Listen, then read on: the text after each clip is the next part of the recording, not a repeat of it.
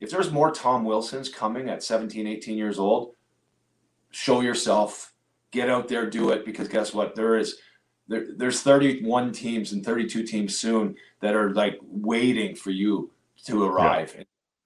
That was Brad May, former Stanley Cup champion with the Anaheim Ducks and NHL veteran of over 1,000 games. And you're listening to the Up My Hockey Podcast with Jason Podollan.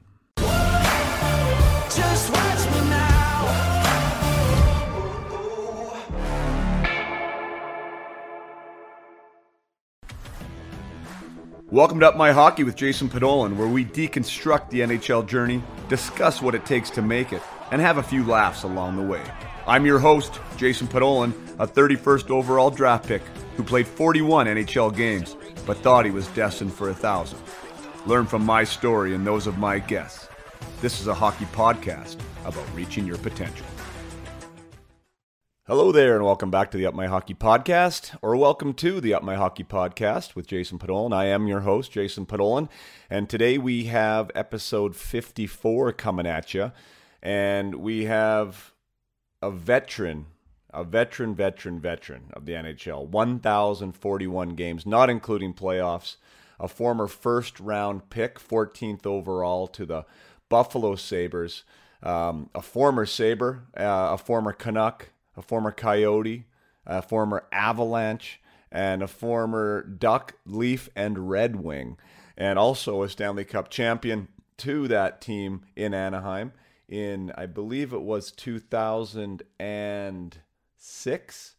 Um, actually, 2007, the Anaheim Duck team from 2007 uh, got traded there at the deadline from Colorado, joined that team um, to celebrate a Stanley Cup championship uh, in 2007. And he was a man that uh, a lot of people would say played the old school style of game. He he loved his role. He loved to play with energy. He loved to be there for his teammates and to provide that spark when they needed it. And uh, sometimes that spark was a was a fight. Sometimes that spark was a hit. Uh, and sometimes that spark was a goal, like the overtime winner that he had in the second season in Buffalo, that is forever be entrenched in the hockey archives as one of the greatest calls uh, with one of the greatest plays ever made. It was uh, um, just a pretty fantastic goal, and uh, Rick Jeanneret had an amazing call on that, and a lot of you will remember that um, if you're around my age. Uh, so May, uh, Mr. Brad May is somebody that I came across at the Toronto Maple Leafs alumni. We cover that a little bit um, tour in uh, during the West Coast trip uh, around Vancouver Island and Vancouver. That was in 2020, uh, almost a year ago uh, today. Uh, we were there with with the Leafs, and I met Brad and sat next to him on the bus and shared a bunch of stories. And he is definitely an entertaining guy. So. Uh, lots to learn from Mr. May, lots of laughs, lots of smiles. Uh, a very good speaker, and I was really happy to have him on. So, without further ado, I will bring you Stanley Cup champion and the uh, a veteran of 1,041 games, which we cover uh, is exactly 1,000 more games than I played. Uh, so enjoy what this man has to say. I give you Mr. Brad May.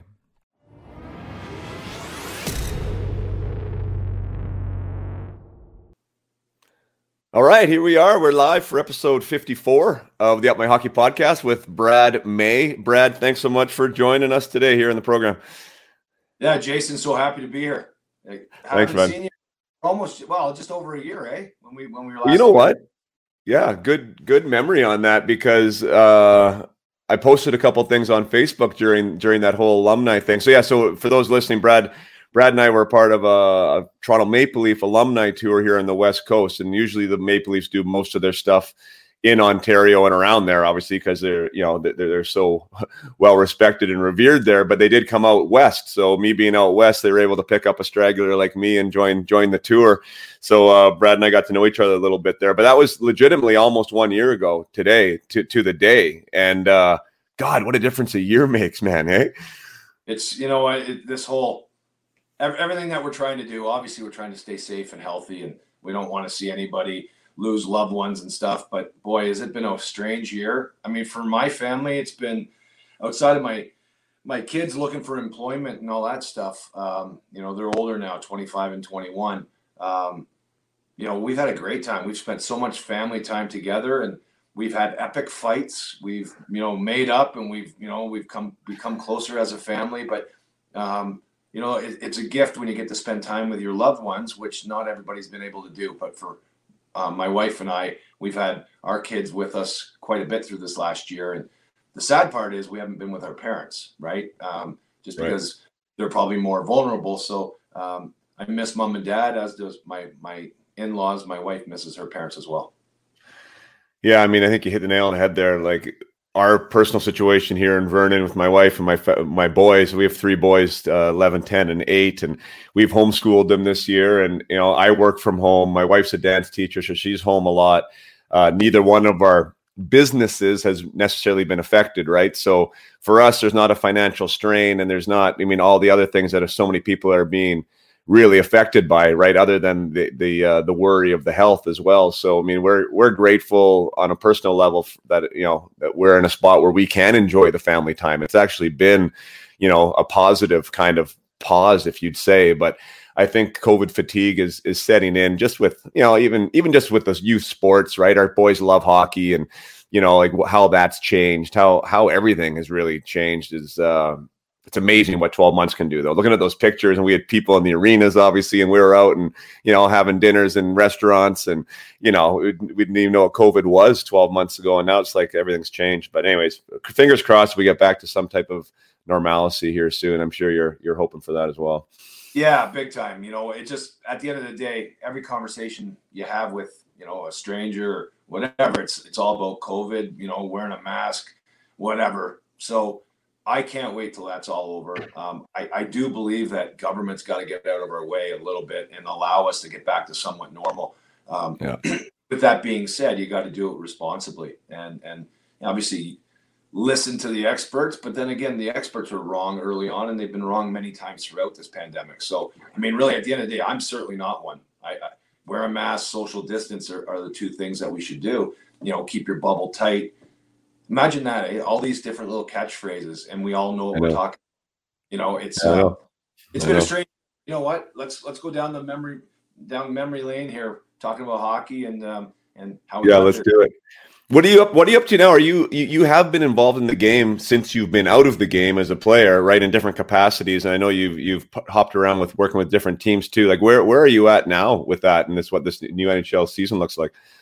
You know, I, I, I in some ways I miss. Um, so my last job, my last um, employer was um, AT and T Sportsnet, which um, broadcasts all the games for the Vegas Golden Knights. So I work. I didn't work for the Golden Knights, but I did all their games. I was a pregame, in between periods, and postgame um, analyst. And so that was my last job. I was with the Sabres for three or four years prior to that, and then same time when I was in Buffalo, I was working at Sportsnet for a couple years when I first retired. So this the, that whole story spans over 10 years. And um, this past year, I haven't done anything. Um, I've actually gotten myself back into, um, I say coaching, but um, I'm, I'm on the ice, you know, training some kids, you know, from eight years old, 10 years old, which by the way, it's they, they, the joy for the game is amazing at that age. But, and then as we get to 14 and 16, um, you know, some some players have a real opportunity to to go go on another path. You know, the, their their trajectory to maybe chase uh, to be drafted at the you know USHL. I'm down in, I'm down in California right now for the winter um, for six months or, or just shy of six months. So. Um, I, I just didn't want to stay in Ontario where I, I have a cottage north of the city, um, right. north of Toronto.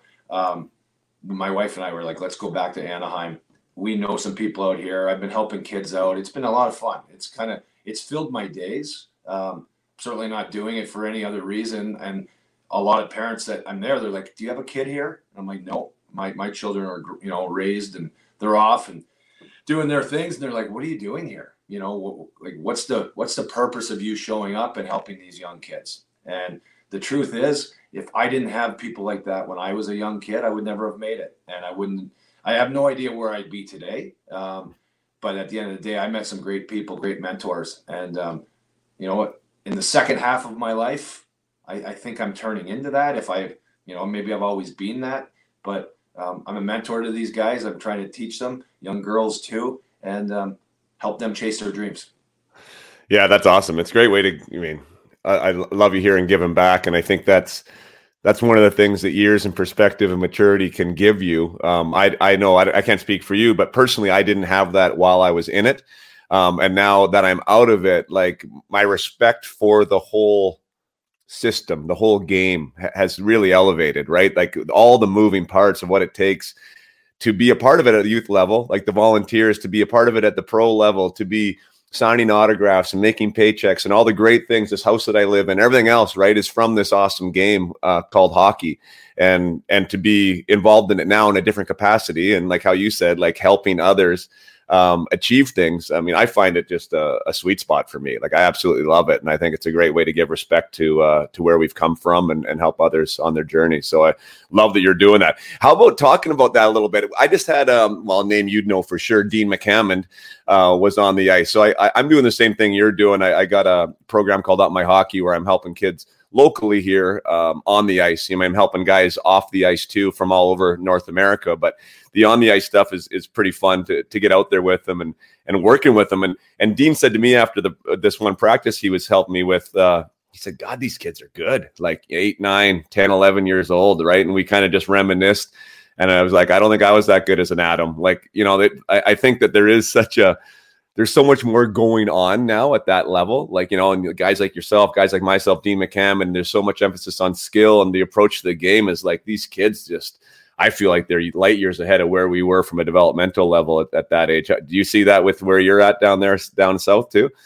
It's, it's unreal. Um, these kids, these kids at 10, 12 years old do things that I've never been able to do as a hockey player, you know, like, or, or the willingness to try like certain moves and how they pick the puck up and, you know, obviously at, when I when I say that, I mean we you and I can shoot the puck harder than them and we can skate faster than them at this point, even as we're getting older. But um, as they're going to develop, I think the big thing, like the skill worldwide, I, I'd have to imagine, is gone through the roof. I mean, the game is certainly a lot better.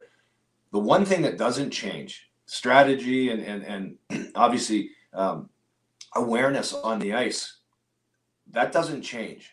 Um, how do you, how do you beat your opponent? Of course, skill is one way, but the one thing that I think is missing, possibly, and I've been hanging out at, at this arena for the last few months, is how to be a player. Like, what do you actually need to do to be successful in certain moments? And and I think these kids, and and no fault of their own, it, I think it's just the the movement because it's so skill driven.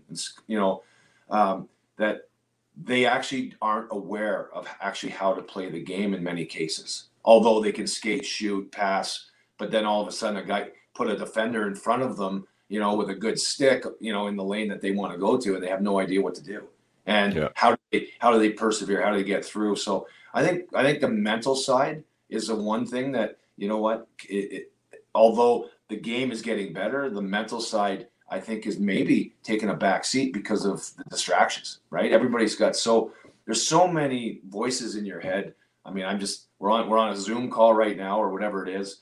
We're, we're doing a podcast. I probably have a TV on over here that I'm paying attention to. My cell phone's you know buzzing. That's that's for me. But what about a kid that you know has has all that this the same things in front of him um, or her and I, I just I think that it's a 365 day game today, which I'm not a fan of. I think kids should be athletes and they should learn how to, you know, play a, play play soccer, downhill ski, you know, baseball, what all the skills that you can do at school and everything else.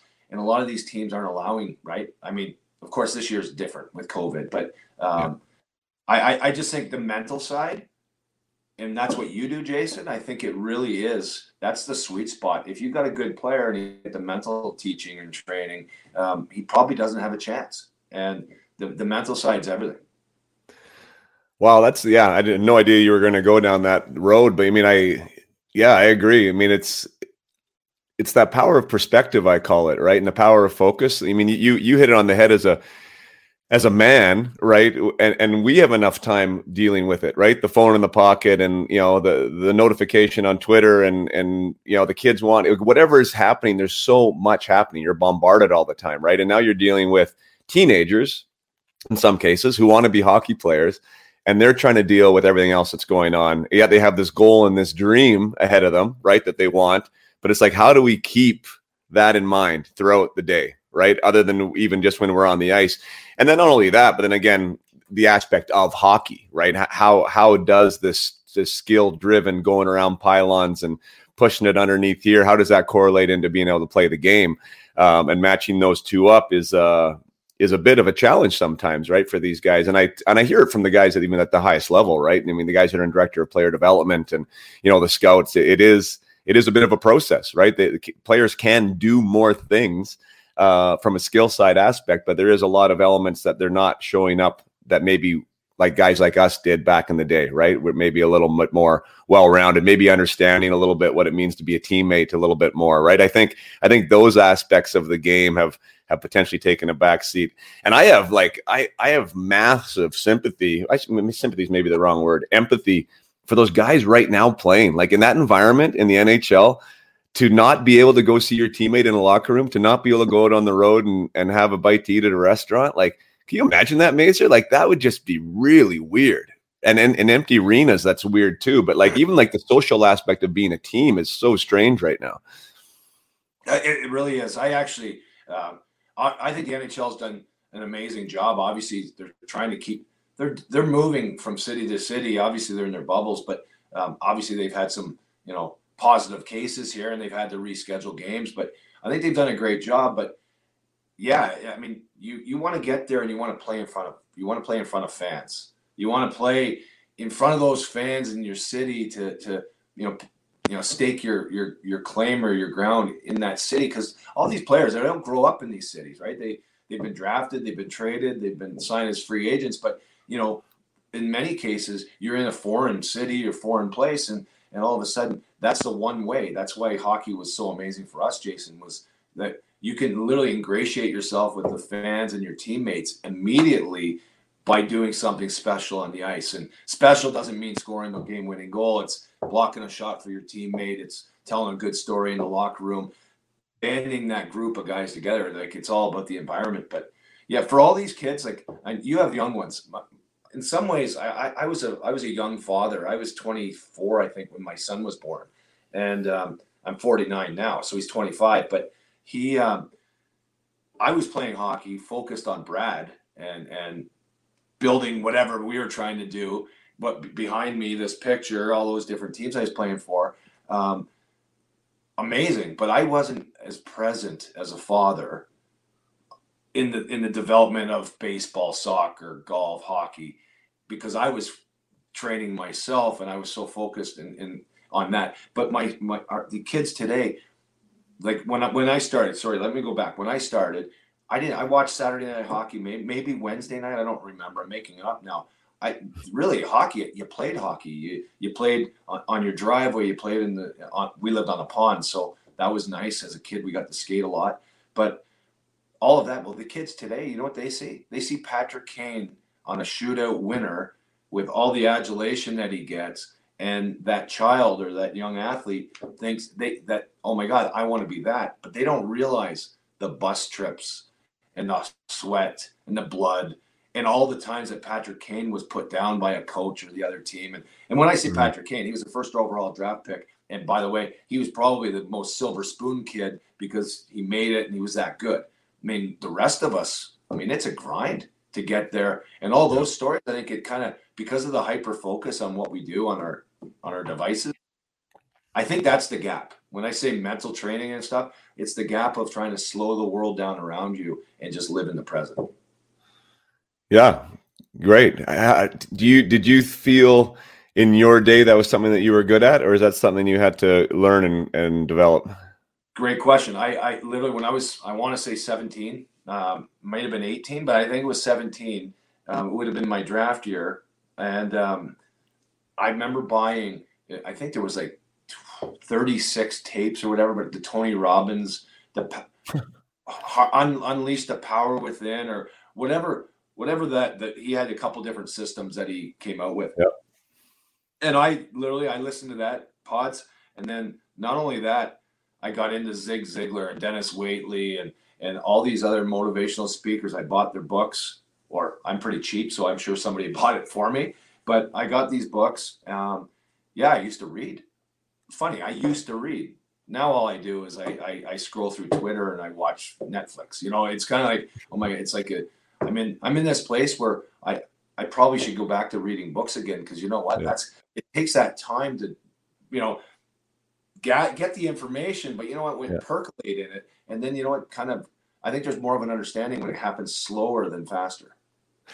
You know what? I I, I was just going to go grab it because I have that same book on my shelf right now, and I and I still do try and read. And I read when I was younger too, like 1920 into my early 20s. Bus trips, I would I would read, um, but it wasn't something that it was interesting. Like, did, did you ever talk with anybody about that? I'm just wondering from like the I don't know if it was a stigma or what. It wasn't like I was being shy about what I was interested in but it wasn't like it was like super open either, right? Like, hey, I got this great book from Tony Robbins about how to better yourself. You know what I mean? Like, I, it wasn't that wasn't a discussion on the bus or in the locker room. Did, did you feel that same way too, or were you, I mean, how did how did you come across that? Did you feel like you were the only one reading that stuff? You never wanted to be called the nerd, which, by the way, the nerd's the smartest guy, right? And and, and probably as we get older, we like nerds, right? We like that guy that's actually a little more polished and and and, and well learned, but Mm. Yeah, I, I, probably kept it to myself. I think in some ways, as as I got, became, I say successful, but you know where I where I was successful, becoming getting drafted, making the Sabres, you know, my first training camp, all those things. That was my edge over the guy that was 31 years old and doesn't read, or I didn't know if he read or not, but he maybe didn't know of Tony Robbins because maybe it was already he was past that, you know, right. that life and and I'm not sure. So maybe in many ways I kept it close to the vest and didn't share, you know, what what yeah. you did because that was your you know your edge and your angle. And you know, at the end of the day, your best friend on your hockey team is still competing with you for ice time. Yeah. So you can sit there and bitch all you want to your teammates, and that guy that you're bitching to, he probably is not so unhappy because guess what? When you're playing four minutes or five minutes, he's playing 15 or 20, and and that's a great lesson too as a player is you know, you all the squeaky wheel gets the grease. Yeah, you might get a couple pats on the back, but you know what? Nobody really cares. Nobody. Right. I mean, other mom and dad in your own immediate circle, it's it's competitive and you got to grind and it's not it's not always that easy. It's an insecure business. There's no doubt for, yeah. for many, if not all. You talked about that competitive edge uh, being maybe the authors on your shelves and and that support cast or that inner circle. Sometimes I call it right because you do want to have a you want to have a team around you, right? Sometimes that can be, you know, mom or dad or your agent or a good buddy, but it can also be authors. It can also be now podcasts. It can also be these other things, right? That that can really build you up and give you that support that you need. But it sounded like you you and you were going a little bit halfway around the word confidence there. Like that gave you a little bit extra confidence when you're out on the ice. And one of the things that I'm talking with players about and with teams about now is that whole idea of confidence. Because a lot of times and maybe you can speak to this too like confidence conventionally is like you get confidence after you experience some type of a result right like i'm i'm confident in the nhl now because i've scored the 20 goals or, or i've had a, a, some fights and i've done well in them so now i'm confident right but like what happens before you experience that result right you need to walk in there with some type of confidence. And and everyone, when I have these interviews, it's interesting because somebody there's usually something behind the scenes, not on the ice, that allows this player, this person, to show up on the scene with some confidence, right? That's either earned or maybe it's not even correct, but at least they believe it. You know what I mean? Like, do you think that that that did allow you to have that that little bit extra confidence when you when you showed up? You know what? I um the the first thing is what is confidence, right? Like, I mean, the success is the, is the realization of a predetermined goal. So you set out to do something, you achieve it, that's success. So you can be successful in every 10 minutes of your life if you set your goals small enough and short enough. By the way, if you did that, you're always moving ahead and you can get to your destination a hell of a lot quicker than saying, hey, I want to be an NHL hockey player. I'm 10 years old. Well, let's work backwards. How do you get there? And let's let's go all the way back. And by the way, it's good. It'll be this long, you know, it's not a straight line. There's a lot of, you know, um, moving around. But for the confidence part, yeah, I think you got to, if you want to hit a home run, you got to swing for the fence, right? Like in a baseball terminology, if you're, you're always just trying to bunt the ball or just get the ball in play, which I think most athletes probably play the sport of their choice like that, where they, they play safe and they don't want, they play not to make mistakes. So I think in many cases, this is on the leadership of, of not only the, the, the, I say the team, but the players, coaches and parents. Too, it, kids are too stymied, too stifled. Listen, who cares if you make a mistake? Like I had a, I had a boy a couple weeks ago on the ice down here in California, um, and we were talking, and he he was like, "Coach, you can yell at me, you know." And I'm like, "Wait a minute. What? First of all, I go, why why would I yell at you? I mean, he goes, "Well, you know what? Um, my coaches and, and and and people in my life they yell at me all the time." And I'm like, "Okay, well, do you are you motivated by being yelled at? Because here's the thing, the last shot you just took was terrible." But I don't have to yell at you because you already know it was bad. But we're working, and it doesn't matter. You can actually have your next 25 shots or 50 shots that are going to be awful. But guess what? Once you get the technique that we're working on and you feel it, because it has nothing to do with the coach, it's about you. Once you feel it, now you're cooking.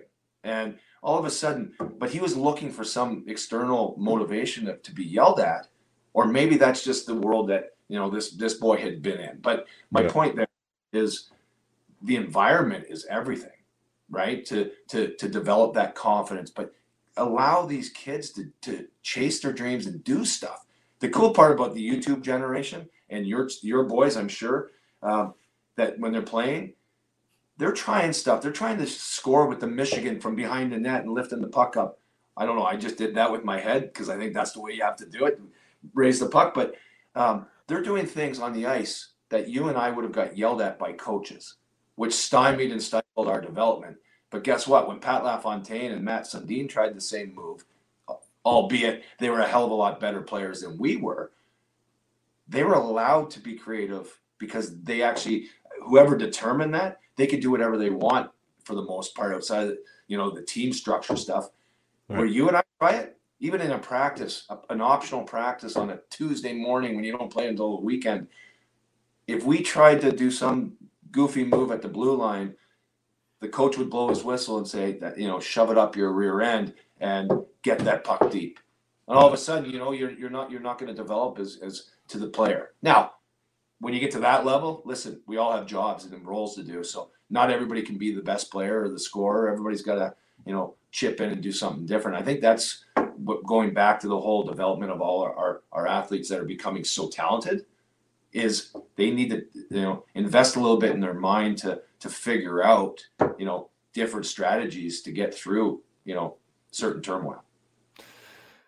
Yeah that's uh you covered you covered a lot there. I mean i i, th- I think the safety of the environment is a big thing. I mean me being well a, a coach to a team for sure i mean that's something that i'm consciously trying to be aware of right? Like what is what is our culture when it comes to that? Am, am i screaming at kids in a game to you know, when they make a mistake or or to not not make this when they don't make the safe play am i mad? Like i think like i got i have arrived at the rink with an intention that that's not the priority. The priority is that you're trying to make plays out there and you're encouraging them to make plays and you're encouraging them to you know celebrate when they have made a mistake in an area because they tried something right? And i think that that does flip the whole equation on its head right? When that's the environment that you're in and you're expected to try things way different than when you're scared about what coach is going to yell i think that that was the environment I think that we kind of grew up in. And I think it took a special personality to really move along through the ranks because there had to be an element of thick skin. And I think people called it mental toughness back in the day that you had to have a little bit, I don't give a shit at, attitude,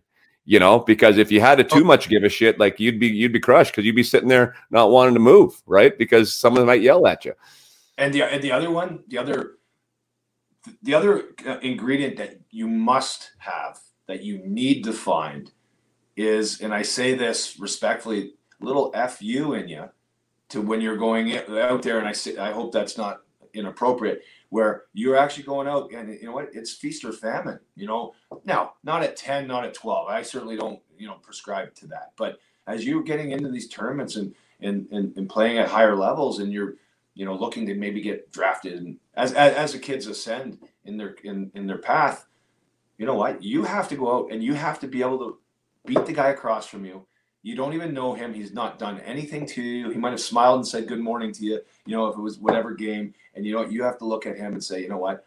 Not today. I'm going to beat you. And now the question is, how do you do that humbly?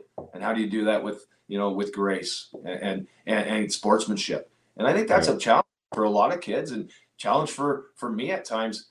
I was always sportsmanlike, and I was, all but I threatened guys' lives. I threatened guys' careers. I I went after guys that I didn't really have any beef with to get you know. I don't know if it was right or not, but that's how that's what happened in my career. And right. you know, I did it though from a place of like a genuine place of I want to be part of the team I'm on, and I want to do the most for my teammates. And who cares about the guy across from me? That's not saying I don't want to hurt him or I want to hurt him. I want to beat him. And I know I, I you you you played at like the highest level, Jay, and and gone through it. You went a different path than I did. But the only way you got there was you you you were willing to battle more often than the next guy. I would say outside of the talent level. Yeah.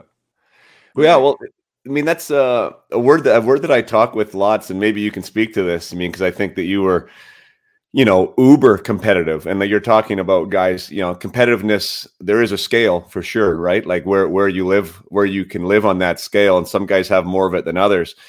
Uh, that trait to me in the game today, and we're talking about the younger guys. I think that's a place where people can really stand out if they have that level of competitiveness because the game isn't quite as gritty. It's not quite as physical.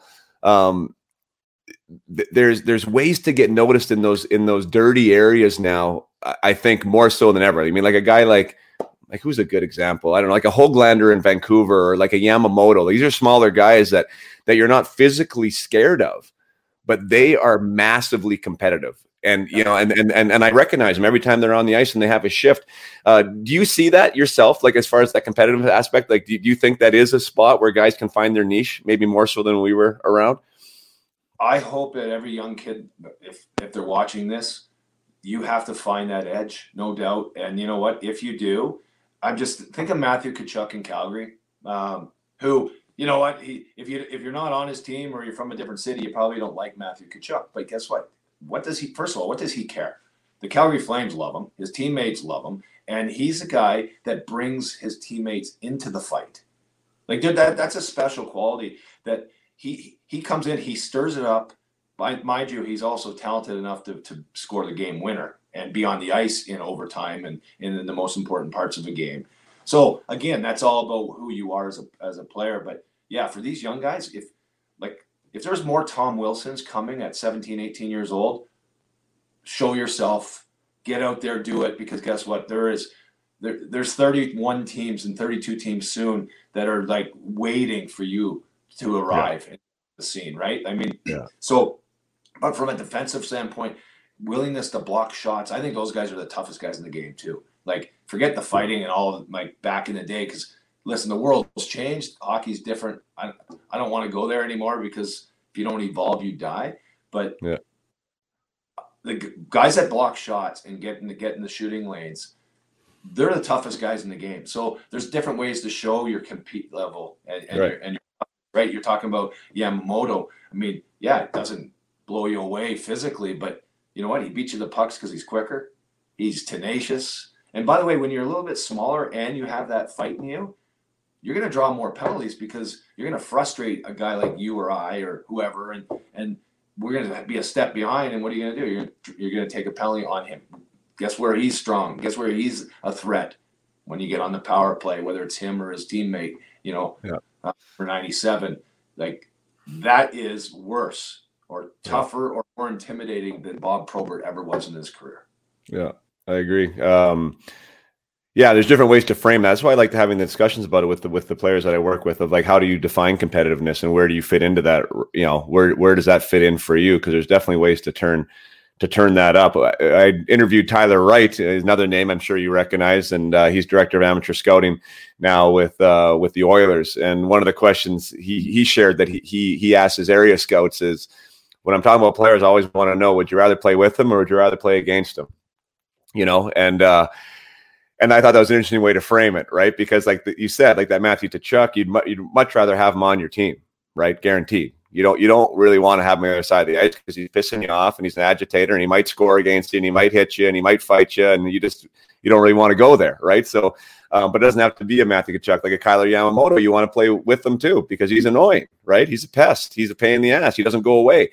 So, um, so yeah, I think that's a that's an interesting way to frame it.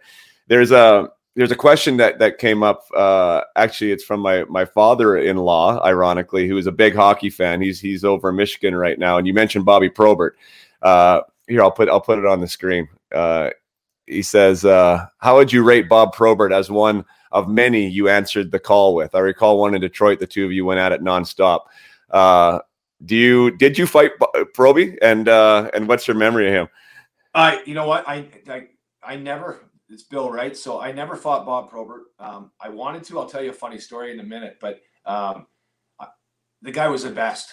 Joey Kocur on his right wing, though, made Bob Probert the greatest of all time because I really do believe Joey Kocur was the scariest of them all.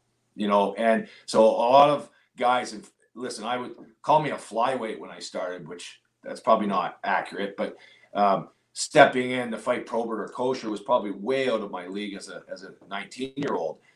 Um, I was deathly afraid to fight Joey Kocur because he had the right hand and he would hurt you. And I would I would have subscribed that that I bet you a lot of players when they went into Detroit or playing against the Red Wings um, actually had that you know come to Jesus moment in their pregame nap or whatever and said, if anything happens, do I want to get knocked out or do I want to just get beat by the best?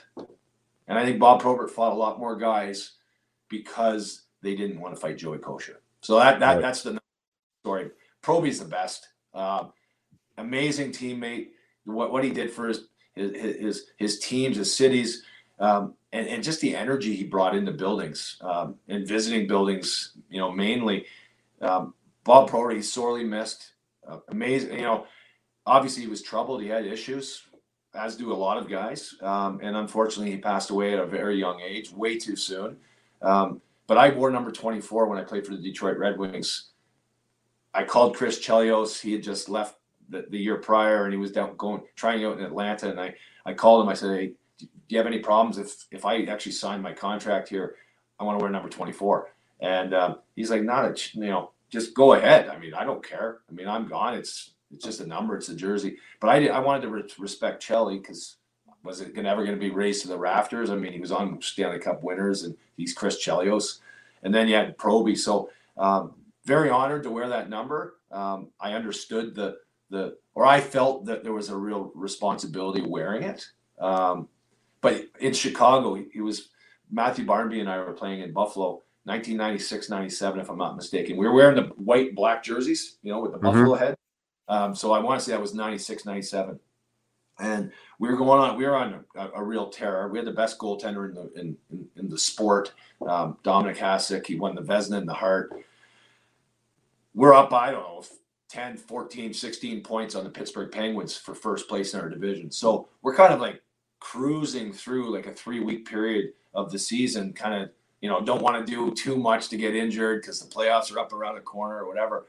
And we went into Chicago and we at dinner. And Matthew Barnaby is he's a great guy, but he's a little bit whacked. And we had we had a bet at dinner. He was like, for whatever reason, he's like, "Guy, you're you know you're not tough enough. You won't fight Probert." Course, I'm scared scared to death, but I'm like, you know, screw you, Matthew. Of course, I'll fight him. I'll fight him first. Okay, well, whoever fights him first, call it, you know, five hundred dollars. It might have been a hundred dollar bet, might have been five hundred. I have no idea. But so we make a bet who's going to fight Probert first. The problem in that is we're on the same line. So every time we're on the ice, we're on the ice together, and then you got Proby, and we end up playing against Probert's line. So the first shift, I'm cross checking him in the back of the pants. Not hard enough for him to turn around and really want to fight me, but enough to show my buddy and everybody else that, hey, I'm, I'm into this one. I'm going to go after Probert, which is a very weak way to do it. Barney comes over and he cross checks Probert. And so now the whistle goes and stuff happens, whatever. And I say to Probert, hey, fight me. And Barney comes in. He's like, now fight me. And Probert, he skates off to his bench. The next shift we come out, the same story, same thing happens. I, I hit Probert. Matthew comes flying in. Matthew cross checks me. Right? Get away. Fight me. And he looks at Bob Probert and he's like, nah, fight me, Probert. You don't want him. I'm like, You know, screw you, Matthew. I want him. And then he looks at us both. I, just, I swear, I'll never forget it. He said, he goes, you know, goes, what's wrong with you two idiots? what, what? And I think he threw an, you know, an F in, in front of that. What's wrong with you two idiots? I'm not gonna. I'm not fighting either one of you guys. Get the out of my face. Whatever. And he skates off. So we get back to the bench, and this is on Easter Sunday, by the way. Easter Sunday. So he probably had a family gathering to go to, right? After it's an afternoon game, and um, we get back to the bench. We didn't look at each other, and we're like, we're good. You know, we give a little fist pump right there. Like, okay, the bet, stupid bet, bet's off. Let's not get murdered today. Let we can finish the game we play. But no, Bob Probert, he um, he instilled fear in guys, but for his teammates, um, he protected them big time, and he brought energy into the building. Most importantly.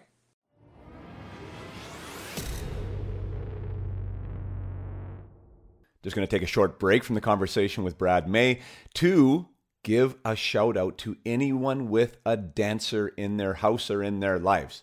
Yes, mothers, fathers, aunts, uncles, brothers, sisters, grandparents. If you have a dancer in your life, this is for you. My wife, Sarah Podolin, for those of you who don't know, was a thing down in Los Angeles before we met. Um, she was a professional actress, a professional dancer, and dancer has been something she's been doing since she could walk. And she was damn good at it too. One of the best I've seen. Toured with Paul McCartney on his world tour. Uh, worked with Britney Spears. She's in her "Baby One More Time" video. Did the Oscars. Did the Grammys. Um, been in lots of movies that you know. Anyways, she's been there, done that on a professional level and now she's taking all of her expertise and everything she's learned and everything she knows, and she's putting it into young dancers across North America with a program that she's developed called My Dance Live. It's a four week program. Uh, where she gets young dancers together who want to level up and want to learn some skills that are going to help them in dance um, that are going to be relatable to their mindset relatable to the intention that they bring to to their craft. And Sarah is a pro at this stuff. She's going to work with your dancer one on one one. I shouldn't say one on one in a group mess in a group call on the on the weekends, and uh, it's really really exciting. And I'm really proud of the program that she's put together. So for anyone there who's listening. Up My Hockey 20 is your promo code. That's Up My Hockey 20. If you have a dancer in your life, you want to step into this four week course, I promise you it's going to be amazing. Uh, it starts on March 15th. So go to My Dance Live, is where you find out about this, mydancelive.ca. Make sure you get the CA in there and uh, and find out everything you need to know about the program. I do not do, do it justice. Um, the program is all laid out there, so check it out. If you do want to know more about my wife and her background, it's Sarah Smith. So that's it. My Dance Live. Get your dancers in there with Up My Hockey 20 for a promo code, and you get $20 off the course. Hope you enjoy it. Now back to the episode with Brad May. Yeah. Well, and he was, uh, I think what was cool, and I mean, remember watching him growing up, is that you know he put the puck in the net too. He could he could score, right? So he was he was kind of that perfect blend, right, of of you know offense and and toughness and uh, respectability. He kind of you know I think he enamored a, a lot of hockey fans the way he played for sure. I, I just for your father-in-law, I think, and I might be wrong because, but I think Bob Probert, if he's not the only one, I, there can't be many more he had 30 goals, 300 penalty minutes. In, that's in crazy. One, which I think I don't know if that's ever been matched, but that was Bob Probert, and right, I think he got yeah. he got and he was an All Star that year too. That's awesome. Um, let's go back with you. I mean, I know that we we touched a little bit on the bus during that alumni trip there, and again, we're uh, just saying we're we're live here on Facebook and and uh, YouTube. So thanks for everyone tuning in right now. Uh, and if you have a question for Brad, by please by all means, you know that's what it's all about. Uh, please ask away. But you kind of came from humble beginnings uh, as far as from a minor hockey scenario, right? I mean, you, you, I don't remember if it was B hockey or how you qualified it, but like kind of well, let's just you, you tell a story. I mean, go, going back there and then kind of the rise to the OHL and then again to the to the NHL was was not let's say ordinary. Why don't you walk us through what that was all about? Yeah, well, so again, um, the, everybody's path is different. Um, mine would certainly it, it's mine. And and when I was 13 years old, I was I'm a late birthday, so I'm the young guy on every team I play on. Right, um, my birthday's late November. When I was 13, I got cut from I is that bantam? I can't remember whatever the levels are, but um, my get cut from my bantam double A team in Markham. And my parents had split up, so I came from one town to Markham. I played on this team for two years, um, from 11 and 12. And of course, all those guys, you wear the same jacket, your buddies. This is it. This is life, you know. And it, it's certainly in Canada, and I know down here in California, people come from hours away, right? They drive and and because there's not enough ice, ice ice arenas and everything around. But in our small town, go to the same school, you're with your buddies, and all of a sudden you get cut in I don't know September 20th. School just started, and you're not their not that you're not their friend anymore, but you don't wear the same jacket. So number one, you're not on their team, so you're not in the same circle. You're not doing the same things. So I I went back and played house league hockey and pretty much developed a whole new friend group. And for two years, I played with these guys, house league, and then we we were like a select single A team or whatever we were. And um, but I was on the ice a lot more than this double A team. That's the thing. So being able to actually go and not have the pressure of being told what to do, but you're able to go out and actually play. Like, and I was a better player than the kids playing house league, of course, at that time. So all of a sudden, I'm on the ice a little bit more than everyone else, but I'm passing the puck to um, a player, Nigel Whitfield. I'll never forget him. He learned how to play hockey that year, and he scored the winning goal in the Mayor's tournament. It's true story, and it was a big deal. We got a medal. It was a great thing. And Nigel Whitfield, he scored the winner, and I I had a part in that because I was on the ice. But but where if you don't keep the best players, or and I'm saying this at the AAA level too, because I think I think the brain drain or the talent drain when they take off to other other centers and to go play in other teams. If you don't have a better competition or somebody to strive to become and emulate and follow, then it's your your your product's gonna be watered down.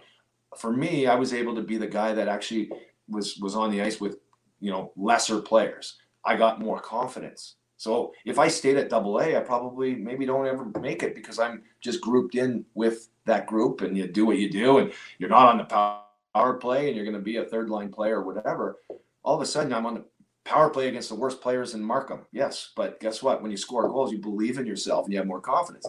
So that's my start, anyways. Five right. years later, from being cut on that team, five years, I was a first round draft pick to the Buffalo Sabres. Yeah, like that's like that's wild. I mean, I love that, right? Because that is the age group of my kids. And by the way, your birthday is the exact same day as my youngest son, uh, Thompson. So November 29th. So you, you, you share a birthday with my youngest son, and he's uh, Sagittarius. Yeah, well, which is cool too because I mean he's actually a taller kid. He's the tallest of my three boys so far. So the late birthday isn't quite as obvious, but yeah, I mean he's a you know he's a month away from being even a year younger, and right now he's he's playing up a level. So it's uh it's definitely a big deal, right? Like when you're younger, uh, it, it, it is a big deal because you think about that from a percentage standpoint of how much longer these kids have been alive for, right, and been able to grow for, and how much more ice time that is. So you're you're you're always chasing, uh, which is interesting. Like, do you think that was helpful in its own way? Also, being being a late birthday. I think it was the greatest thing ever. So that's where um, um, the, the book, what is it, Outliers, you know, it speaks of birth years and stuff. Um, and in hockey specifically. Um, no, I think it was a, it was a bonus for for me because when I made my junior team, Niagara Falls, so going to junior, get drafted um, to major junior in Ontario. I what pick were you for the draft? So I was I was picked I think 86 or something like that. It was I was the ninth pick in the or the ninth pick by the Hamilton Steelhawks, but in the sixth round there was three picks and I was the third one. So nine, anyways. Yeah. So there was eight players in that draft that were ahead of me in the depth chart. If you have anything like that going to training camp, that summer my team in Niagara Falls or in Hamilton moved to Niagara Falls, and we were the Niagara Falls Thunder, Jason. So um, that's where I went. We ended up being we were the best team in Canada that year. We didn't make the Memorial Cup. We lost in the OHL final. We had Bryan Fogarty who broke Bobby Orr's records um, in junior. Yeah. We had Stan that one broke like the all-time Ontario Hockey League point like career points we I want to say if if they had a draft that was uh, 23 teams, which are 24 teams, um, we would have nine first round draft picks to the NHL on that team. Like our team was loaded with players: Fogarty, Scott um, Scott Pearson, Keith Osborne, all first rounders. Jason Soules, first rounder, never never panned out, but he to Edmonton Oilers. Keith Primeau, third overall. Brad May, 14th overall. Um, we had Paul Laus was the first pick, so like the 22nd pick in the draft of the Pittsburgh Penguins. You go down the line. Jamie Leach You was played the with Paul. That's crazy. Yeah, and I see Mark Lawrence on that team too. He was a he was an Islander there for a while too. Mark, Larry Larry Mark Lawrence was um, was the first round draft pick that year to our team, and um, he he took a different path. He made it. He scored he scored a bunch of goals in the NHL for a short period, and then um, I'm not sure where Larry ended up. Right.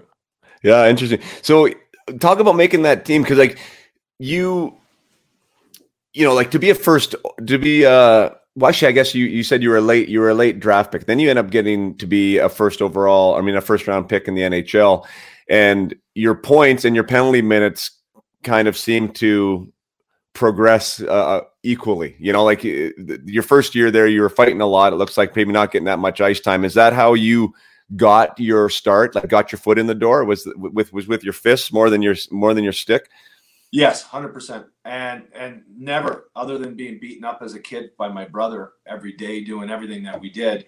Um, I got to training camp. I, I took Taekwondo that summer. Yeah, my my my dad said, "Hey, listen, you gotta you gotta get yourself tougher because you're gonna play against men if you make this team. I mean, even if you come back to play junior B in Markham or whatever it's gonna be, you're gonna be playing against older teenagers.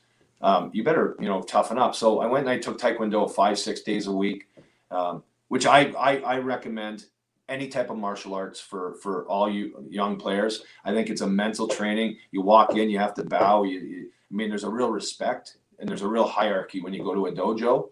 And I'm not the karate kid. I don't mean it like that. But when I got there, all of a sudden I, I was learning how to grapple. You know, little judo, judo, and everything that that taekwondo encompasses. You know, from from flips, but you're working on your legs and power and explosiveness and everything else. I think it's a great training tool. But so I did that. I didn't know how tough I was, and I got to training camp. I'm trying to make the team, and I'm like, and I get I I probably playing too aggressive, and and some big guy comes flying across at me.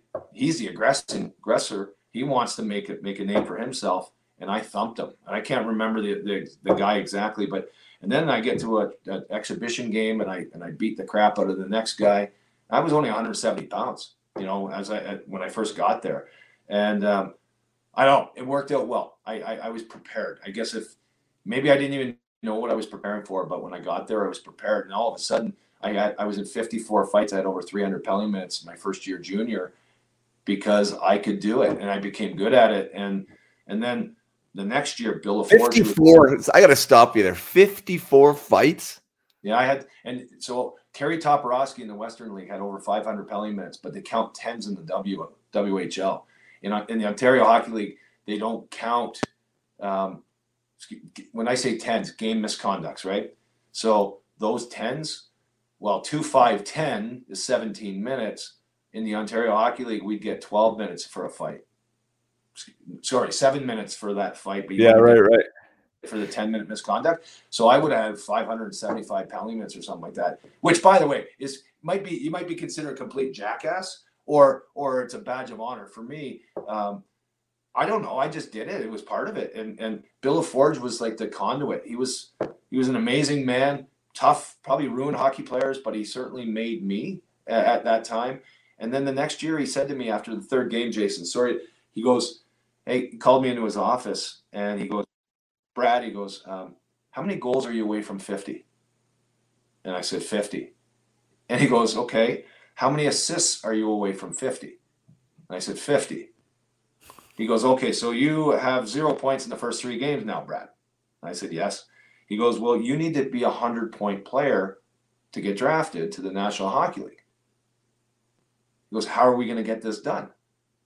I ended up with 98 points and played with Keith Primeau. And he said, Brad, you've done all you need to do on the fighting element. I've got guys to, to, to run that, that interference. You know, you got to fight your battles, but you're here to play. You're going to play with Keith. You're going to be on the power play. And I'll tell you right now, if you don't get going, you're not going to be on the power play. So you're to, you know, good luck to you, but have a good weekend. And I think yeah. right at that moment, I was like, I have a guy in my corner that just gave me the recipe for my success, and he's going to allow me if I if I show up every day and work hard. And that that motivated me, inspired me more than anything. And yeah, I got drafted that year. It was fun. Yeah, drafted high. Like you said, 91 points, 33 goals. Uh, I heard you on a on a different interview. I can't remember where. Um, speaking about you know the physical side and the fighting, and and I think you might even just went out right and said that you actually like you loved it, like you you really enjoyed it. Uh, that's sometimes not the case, and often isn't the case, even from the guys who are tough and doing it. Like they, they didn't really look forward to it. Uh, so I guess I mean, if assuming that was true, or I or I heard that correctly, like that must have been a mag- massive advantage for you in of itself. This was something that you actually look forward to and like doing. Eh, great question. I so it's not a popular answer in a lot of circles when I say I love fighting. I do. I think it's beautiful. I think it's like a person who loves the ballet. Every move has a purpose. When I watch Conor McGregor or whoever fighting in the UFC, I love it. Now, maybe, uh, yeah, I'm a pugilist. Sure, I'll take that. I'll take yeah. that later. I, I think it's beautiful. It's it's combat. You know, however, we have to like put it in perspective. Um, the game of hockey today is different. So, you know, obviously, I don't prescribe to say, "Hey, guys have to go and fight." But back in our day, Jay, there was there was five guys on each team that yeah. literally maybe they didn't want to fight, but that was. And yeah, there's probably better hockey players playing in the minors and in Europe or whatever, hockey players but to actually build the team of the game that was played in the 80s and 90s. I started 90, but whatever. That toughness, that that that physical element was huge. Um, no, I love fighting. The only thing I miss about playing hockey is I can't fight anymore because I can still skate, shoot, pass, hit. Right? If I want to go out and play a shitty game, I can do that. Yeah. Minus the hitting, and it's certainly not as quick and good as it once was. But you can never tee off on somebody's face ever, ever again. Right? it's true. So, but when say that, getting hit, getting hit is is it was a rush too. It was. It kind of it, it was it was that one moment where you you literally were sizing yourself up against the other next guy, and you know who's better. And guess what? There's nowhere to hide here. It's in front of. It's like a coliseum. You're in front of sixteen or twenty thousand people, and the rush you got from that, the adrenaline was amazing. So yeah, I am. I am. I'm sad that it's gone. I'm sad that I can't do it anymore. However, um, I'm incredibly proud that I did it really well. I, I, right. I, I, I think, and, and for the most part, outside of a few questionable moves where maybe you, you were too jacked up or over the over the past the apex, I did it honorably. You know, for the most part, I, I hit a couple guys when I probably shouldn't have. No question. You know, at, at the end of a fight or maybe prematurely, you know, and, and got one in quickly, which maybe doesn't make you feel as as honorable as you should. Um, yeah. Did it for 20 years. Didn't get hurt, other than hurting myself. And yeah, I I, I, I think that I can look at those other tough guys and in, in the face and everyone else, and I think they would say that you know what, you played the game honorably, and I think that's that's cool. Yeah. Well, yeah, I mean, definitely, definitely a respected piece of the game, and and you know, from the fans for sure, but more so from the guys that were in the locker room with you, you know, because you know, you, we we keep mentioning back in in our day. And I mean, it was a different game for sure. I think everyone had an element of that toughness in them. You had to, or else you couldn't really arrive in the scene to begin with.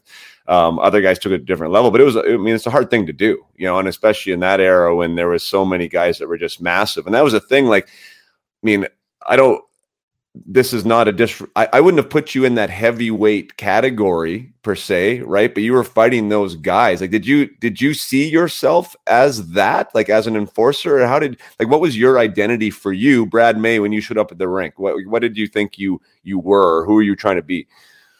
Great question. Um, I I never saw myself as a heavyweight. That's for sure. But I definitely knew that if I prepared properly and and that's mentally that's that's okay i've got 24 hours from you know wednesday game going into boston to play the bruins tomorrow. Okay who's there? What do i have to do? And oh what happened the last couple games? And is there you know what's what's been brewing? Um, so having that that ability to kind of compartmentalize these moments for me i think i did a better job than most for sure. Um, i did not see myself as a heavyweight but i wasn't afraid. What i did where I got my confidence, quite a bit of it early on, was um, Gord Donnelly and Rob Ray were on our on my team, and Brad Miller. We had a, we had a pretty tough team when I first got to Buffalo. Not to mention with LaFontaine and Mogilny, right? Dale Hawerchuk. So Hall of Famers and a bunch of bunch of knuckleheads, right? And but I but I got I was able um, I was able to I would call me a chameleon in, in this description. I think the tough guys on the other team recognized that I was whatever. Thankfully, I was a first round draft pick and I was a I could play.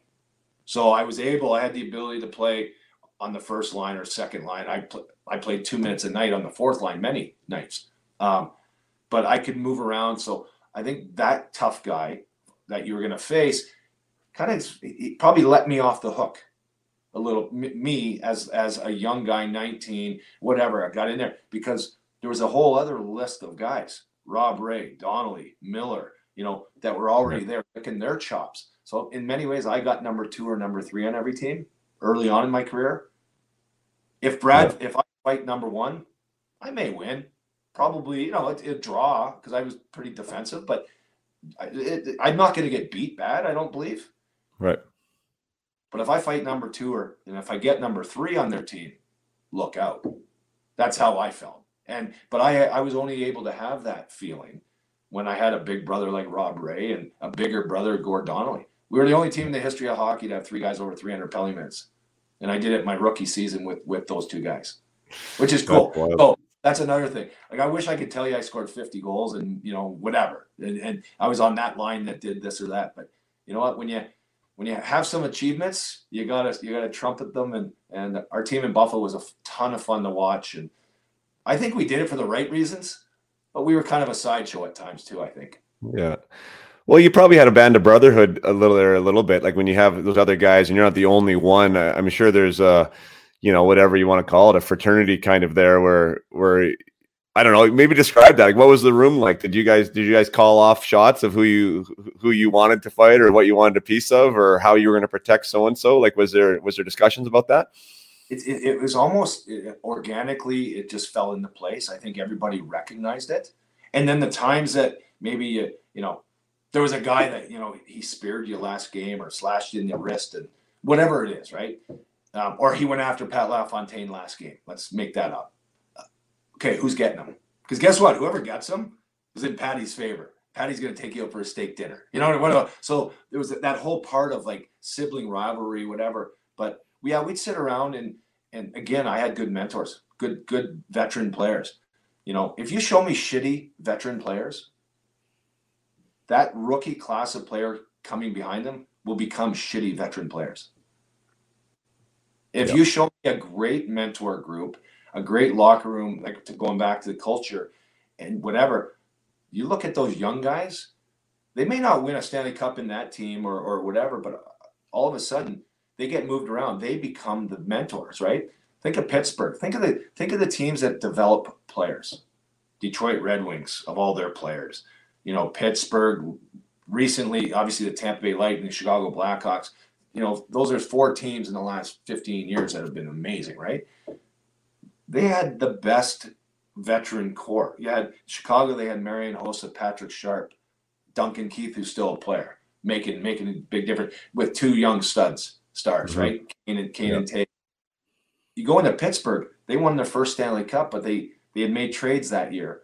Bill Guerin, Chris Kunitz, coming into Pittsburgh, all of a sudden playing with Sidney and, and, and Evgeny Malkin and Chris Letang you know what? They learned from those guys, and all of a sudden they went on to win three more or two more, whatever the number is. Yeah. Uh, I, I just I think I think that I don't want to say it gets overlooked, but I think it should be spoken of a lot more of the the hierarchy and the, the, dynamic in a locker room.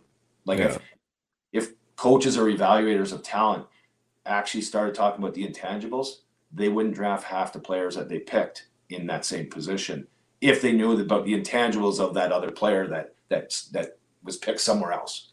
Mm-hmm. I think intangibles are. What intangibles are those? Do you think if you were to pick a couple, can you put some words to them? Yeah, and I and I don't think you can. I think it's a feel thing, obviously, but I team ability is everything. So team ability is he a good teammate? You know, it, if he is, well, that's a that's a prerequisite. If mm-hmm. anybody's like, if if the word selfish comes into equation, me as an evaluator, I don't want him unless he's my best player. you know what I mean? And if he's Yeah. your best player, then guess what? We can we can strategize around that. But selfishness is brutal. Um, perseverance, right? But perseverance, talking about you know where did he come from? Broken family, you know, dyslexic, learned how to read, whatever. That guy persevered. I'm talking Brent Sopel for a second, and all of a sudden he's a hell of a player. Wins the Stanley Cup years later. Brilliant Yeah. story. And if you knew about Brent, where he came from, which at the time, but the, the good the good evaluators, the good scouts, good coaches, they recognized it, and and, and, and, and then they cultivated it. So um, I'm sure there's other ones, Jason, but Yeah. I I think though for me it's team ability is you. It's one thing to do something good and well yourself, but how do you share it with your teammates and how do you make them better? Yeah. Yeah. I mean, well said. I think you talked about Pittsburgh. I mean, like that environment that Sidney Crosby came into. I mean, as a, as a young as a young player, I mean, like Lemieux comes back, right? He has he has these guys in in the locker room that a lot of these new stars don't didn't have and don't have. You know, so like now he's one of the greatest, you know, players uh, of our era and maybe of all time, and recognized as one of the best leaders too. But he he was around that environment that you're talking about, whereas. I kind of feel bad for a guy like Jack Eichel or Connor McDavid, and I'm not saying anything. I don't know the players on that team, and I don't know who their veterans are, and I'm not saying that they're not they're not good guys, but they're not storied Hall of Famer guys. You know, like they're not guys that have been there, done that, that you can just sit there and soak it up, right? Like Connor McDavid and Jack, they have to be the guy, and they had to be the guy young, and they didn't know what what being the guy was. They knew how to be the best hockey player on the team, like you said, but they don't know how to lead. They don't want to lead 20 men to the Stanley Cup, right? Like they've never seen that before. So I think that it is interesting, you know, when you talk about leadership and being a part of that team environment and what you're exposed to at a young age. It, I mean, I think it massively matters. Like without question, it matters. Uh, and once you got it, you want to hang on to that as long as you can. Like the Ken Hollands, I've had him on this show before, and like recognizing like when Steve Yzerman made that big move, like with Scotty Bowman there, to not worry about scoring 160 points a year. Like now it's going to be about how to get everybody better you know, and then that gets transferred down to the Datsyuks and the and the Zetterbergs, and they they now understand that, and like you know, then it becomes part of the DNA of that organization. But it, I think it has to start at the top, you know, with with your top guys. You, well, you spoke of one of the best best ever, Kenny Holland. Um, ran an unbelievable ship. Played. I got to play 19 years and finished my career with Detroit.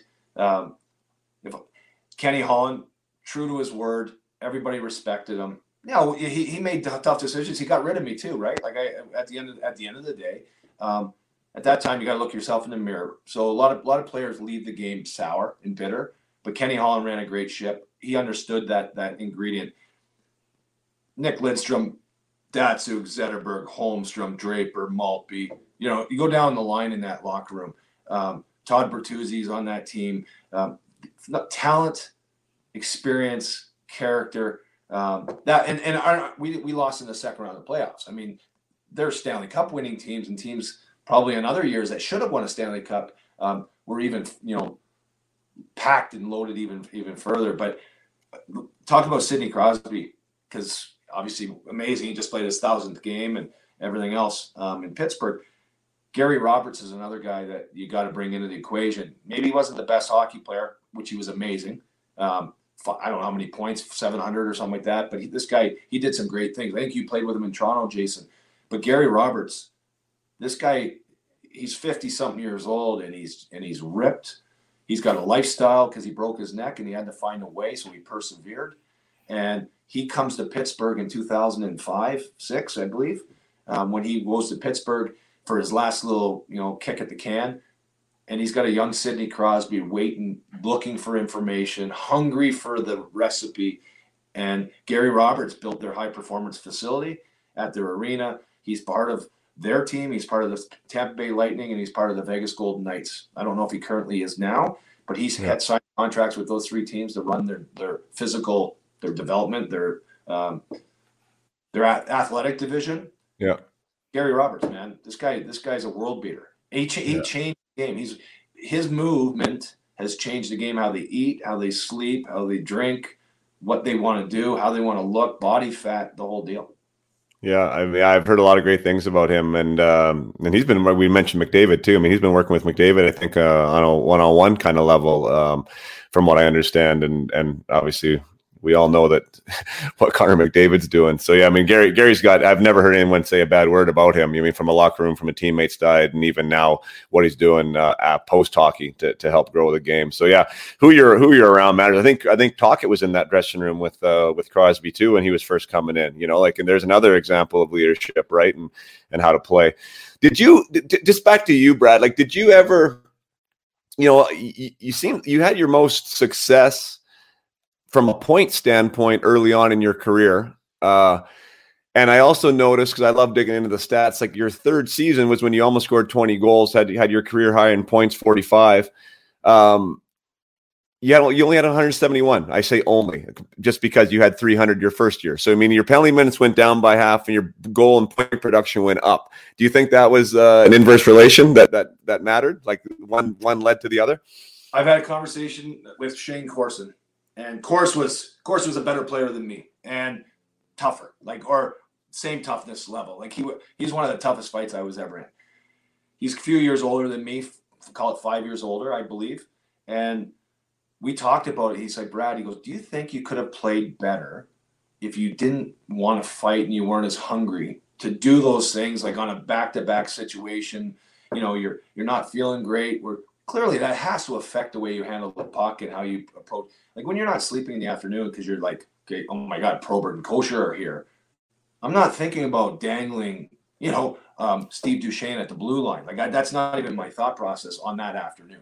Where right. so I had that conversation, and I definitely think that there's, there's there's definitely there's a correlation to that whole thing and coaching like hey brad you're going to play. You're playing 15 18 maybe in some cases 20 minutes tonight. Like you can't fight, bud. We need you to play here, and and that was a that, was so great to actually be told that, but the game ends up getting out of control, and and then my first instinct is I have to be in the fight, or I have to be in there. Like I can't allow that to happen, and I think it I think it it's maybe slowed my my my offensive production down for sure. Now, but but now the whole if um, I was going to say if if my aunt had, she'd be my uncle, right? You, you know that yeah. saying.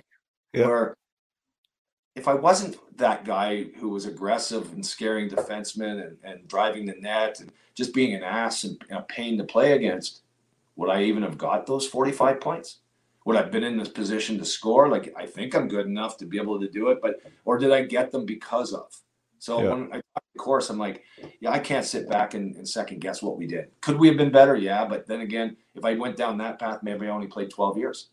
Yeah, you know, maybe I didn't have another uh, like element in, in in perspective that that GMs or coaches wanted to have in their locker room. I, I don't know. I right. so I don't want to play that what if game, but yeah. I do think that I I had the ability to be better and score more goals and do all that. But again, team ability. What where are you? Who are you playing with? And by the way, playing for Buffalo in that market is different than playing for, you know, um, I say the Toronto Maple Leafs. It's a different market, a different drive, blue collar city to a, you know, a corporate town. Uh, how do you how do you how do you juggle all those balls or, or your position on these teams? I think every player is different. We're going to uh, yeah, when I was digging in, I mean, because I knew you had the stats in junior w- w- just from before, right? I knew you played in the World Junior team, which we won't get into, and I know we talked about that on the bus. Like, what a memorable moment, and and uh, you know, I, I think that you said probably second to winning the Stanley Cup was one of the highlights of your hockey career, right? Like w- winning that gold medal.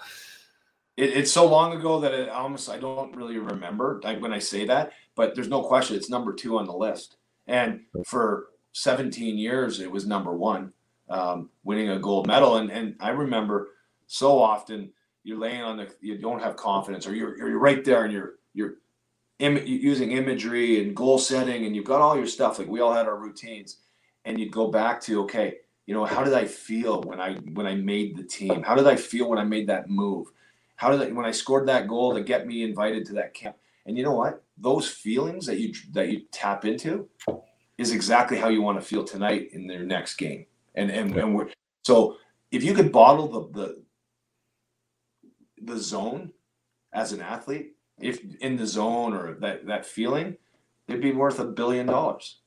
Yeah. You know, if because we've all been there, we've all had that like out of body experience where the game came, like, it was slow, things happened. It was like, wow, why couldn't I slow the game down like that for you know a thousand thousand games that I played?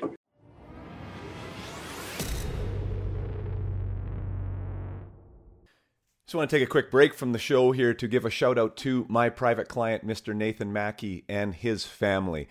Uh, Nathan has been a private client of mine for about nine months now.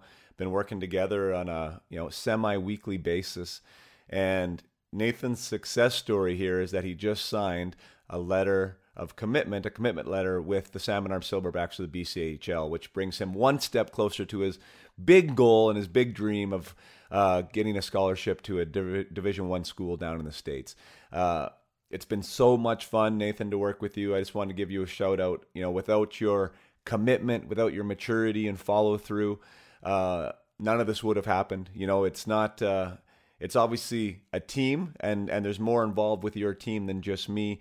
But I do want to recognize that the stuff that we have done and we have worked on together has been on you because you have been super coachable you have been willing to participate. You've been willing to work on your self-assessment skills and your and your self-awareness, and uh, and dig in to find that recipe to be the best player that you can be. And I know that we are definitely shining a light uh, on that recipe card, and you're starting to figure it out, and it's showing because. Uh, for many of you that, that don't know Nathan or his story, you know he he made a team this year in the fall that that uh, some people thought that he shouldn't have made and weren't going to give him a chance to make, but he definitely made that team, and he was one of the star players on that team, and he earned everything that he got the respect from his coach, the respect from his peers, and the respect of the Salmon Arm Silverback. So, congratulations, Nathan. You've earned it. You should celebrate the success in the Nathan family for being such a great supporter to you. And, um, and yeah, I mean, I, if anyone is interested in what I do, uh, I'm I'm not taking on any more private clients right now, but there is other ways to get support in the ways that I am uh, have supported Nathan and others, and and that's at upmyhockey.com. So whether you're a team or whether you uh, are an association or whether you're an academy or whether you're a family, uh, upmyhockey.com has membership options. There's courses available to get a leg up on the competition and to gain that advantage and that insight about the skills required to step into your own personal greatness and to you know align your habits with your goals and dreams. So um, really exciting stuff. I, I love working uh, with these young men and women and uh, it is really really rewarding when some great things happen like like they did to nathan. So uh, yes nathan congratulations to the mackey family. Congratulations. I know this is just one step closer to where you're going to end up being and, and that ultimate goal for you of uh, going to school down in the States. And who knows, one day you may even put on one of those glistening NHL jerseys. So back to the episode with Brad May. Thanks for listening today. Because there's well, so you mentioned many- referencing like th- that moment, and you were trying to cultivate it. I mean, that is something that I think is more now like talked about. Like you athletes are trying to get there more often, right? And that's something that I work with athletes on is to is to uh, you know manifest that that mental mind that mental place right? To, to be your best. Do you which which is inherently anti-human in some aspects because like we we we naturally want to focus on what's not going well and right. what where we've made the mistake right? So like it is it's a hard thing to do. And i think it's not something that you can just show up and think it's going to happen. Like you need to you need to consciously try to focus on what is right and when you felt good and when you had success and why you had success and be intentional about that. Like that's the first step for me when I'm working with guys is like getting that perspective to shift, right? Instead of focusing on what didn't work out well, how was it when you were great or when you are great? Like, do you, do you, can you relate to that?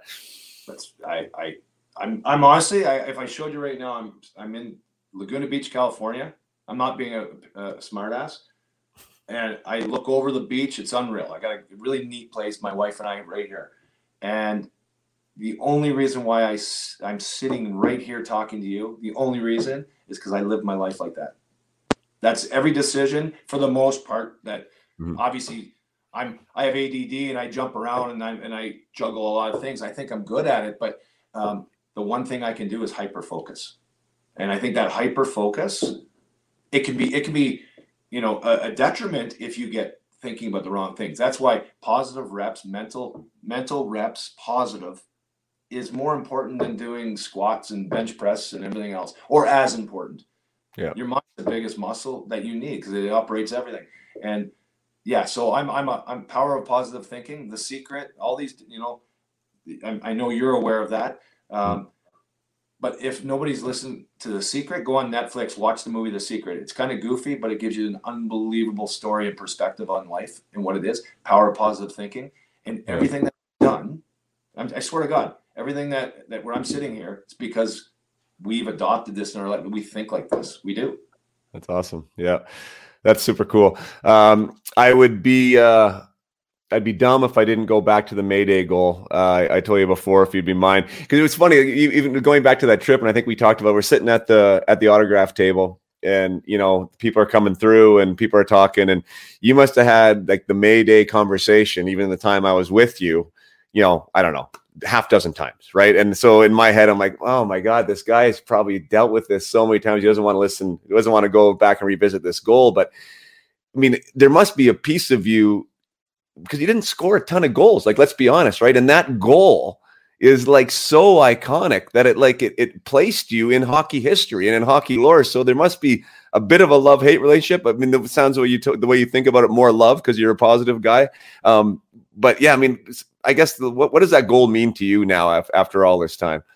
Well, it's my nickname, so people talk to me. Um, you know, introduce themselves. Hey, Mayday! I remember I was where I was when with that goal. Now imagine it's 27 years ago, approaching on eight in April. It's 28 years ago. sorry, yeah, it's in 1993, April. You know what, Major? I'm going to pause you because I have it queued up here. I'm going to put it on the screen. Oh, okay. Okay. So you're going to be able to see it yep. full screen, and uh, let's play this thing. Let's play this thing.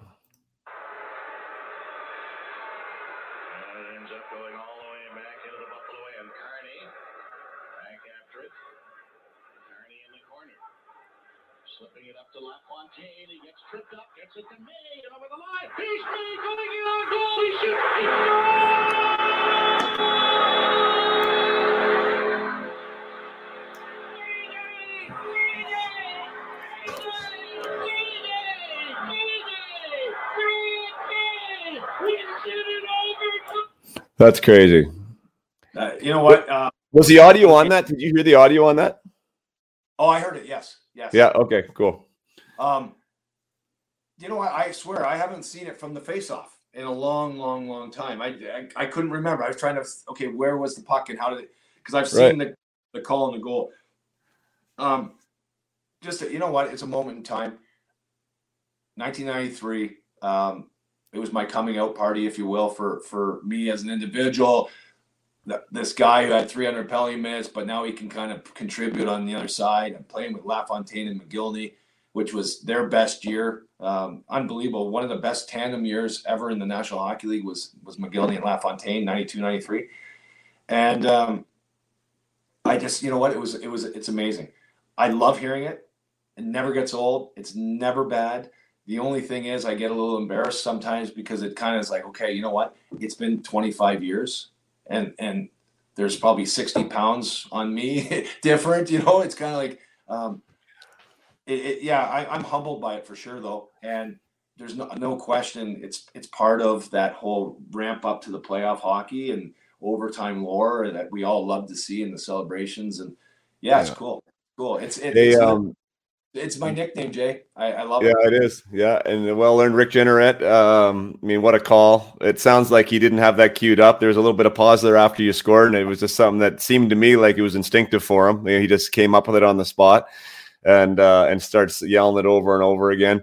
But I, I mean, I, Jay, I think he said, sorry, I think he said going in, if you Rick Jeanneret, he's awesome, right? He's he's he really and he got inducted into the Hall of Fame and they played that call. So of all his 40 years of hockey, they they had that call matched with him when he went to the Hall. But um, Rick said he goes, I what I wasn't thinking about Brad May, not not at all. He hadn't scored in 22 games and whatever, something like that. Yeah, like he made yeah snide comment, but he's like, he's the last guy that was going to score at that moment, and it, it, was. I think it was instinct, instinctual. He uh, but yeah, because I, mean, I, watched it too, and so you were. I mean, this you were on the ice. Were you LaFontaine's winger that entire game or that entire playoffs? Um, it, it, it, I want to say the entire playoffs. I may have started maybe game two. We changed. We made a little bit of a shift, and then I went. I moved to their line, but I played with them for about I don't know thirty or forty games that season. Thirty, let's say it thirty. And um, Dave Andreychuk was their winger, but he got traded to Toronto sometime in the new year. I don't know if it's January or February. And then I moved into that spot. Wow, that's wild. I mean, what a great play by LaFontaine. He gets tripped up. He's on his belly, gets it to you, and then like, yeah. I mean, I know you've seen it, but beautiful goal against Hall of Famer Ray Bourque through his legs, one hand on the stick, fake the shot. You know, Mo, freeze Moog. Like you I mean, you look like you look like Mogilny on that on that play. It was a, a phenomenal. It's um, you know what, it never gets old. I, I love it. I, it's it's a great memory, but again, it's in the past. But when I'm working with these young kids now, they've watched it. Like that's kind of and, and maybe that's the one time when I don't feel good is when I'm actually doing the old self promotion, saying, "Hey, you should go to YouTube and pull up this clip." You know, one of those. But I get I, I see the joy in their face, and they're like, "Oh my God, you're not just this old fat guy. You actually right. did right one of those." You know, it's, it's fun giving back what? or relating that experience. Yeah, no, I mean it's it's awesome. Part of part of hockey history. You're you're cemented in it with with that goal, and um, just a little backstory for those who who maybe aren't. I mean, you it was an under it was an under David Goliath scenario. I mean, the Bruins were rolling; they were one of the best teams in the league. Uh, you guys were not supposed to win that series, let alone sweep it. Um, and then you end up, you know, w- scoring that decisive one to get you guys into the second round, and almost took out. Uh, well, I shouldn't say almost, because you guys got swept by Montreal, but who won who won the cup. But I mean, you guys had three overtime games against the eventual Stanley Cup winners. So I mean, you guys obviously had a had a pretty special thing going there, and a couple coin flips, and maybe things could have been been gone the other way. A couple coin flips, and maybe Patrick Roy not in net. That would have been right. different.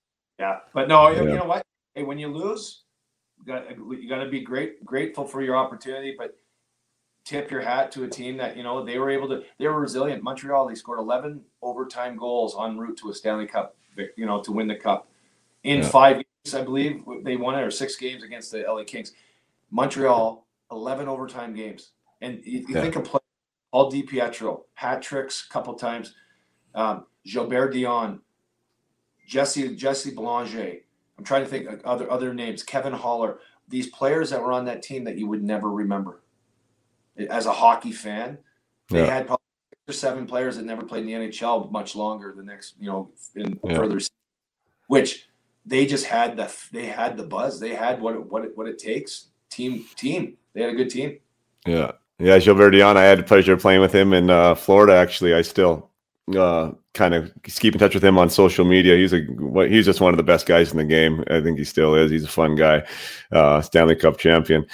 They uh, yeah, I mean, you end up going on and winning a cup there with with Anaheim, and there's a lot of lot of room in between there. But, but I want to touch on on the thousand games just because you know there's there's a I've already used the word fraternity. There's a brotherhood around being an NHLer. You mean I'm one of them playing 41 games, but I realize that that's not really part of the club. I mean, there's kind of like the 400 game club that there's like a little more reverence. Then there's 500. Then like this thousand games is like there's not many of you in that. You know, that's a hard place to get to. Like, was that a real proud moment for you to to hit that thousand game mark, or or was it just another game? Um. So the first first thing, just to go back to what you just said. Um, yeah, there's no question. We we gauge yourself, right? Like I, geez, I sco- I scored 20 or 18 goals. I but you didn't score 20, so you're not a 20 goal scorer. So there are clubs, right?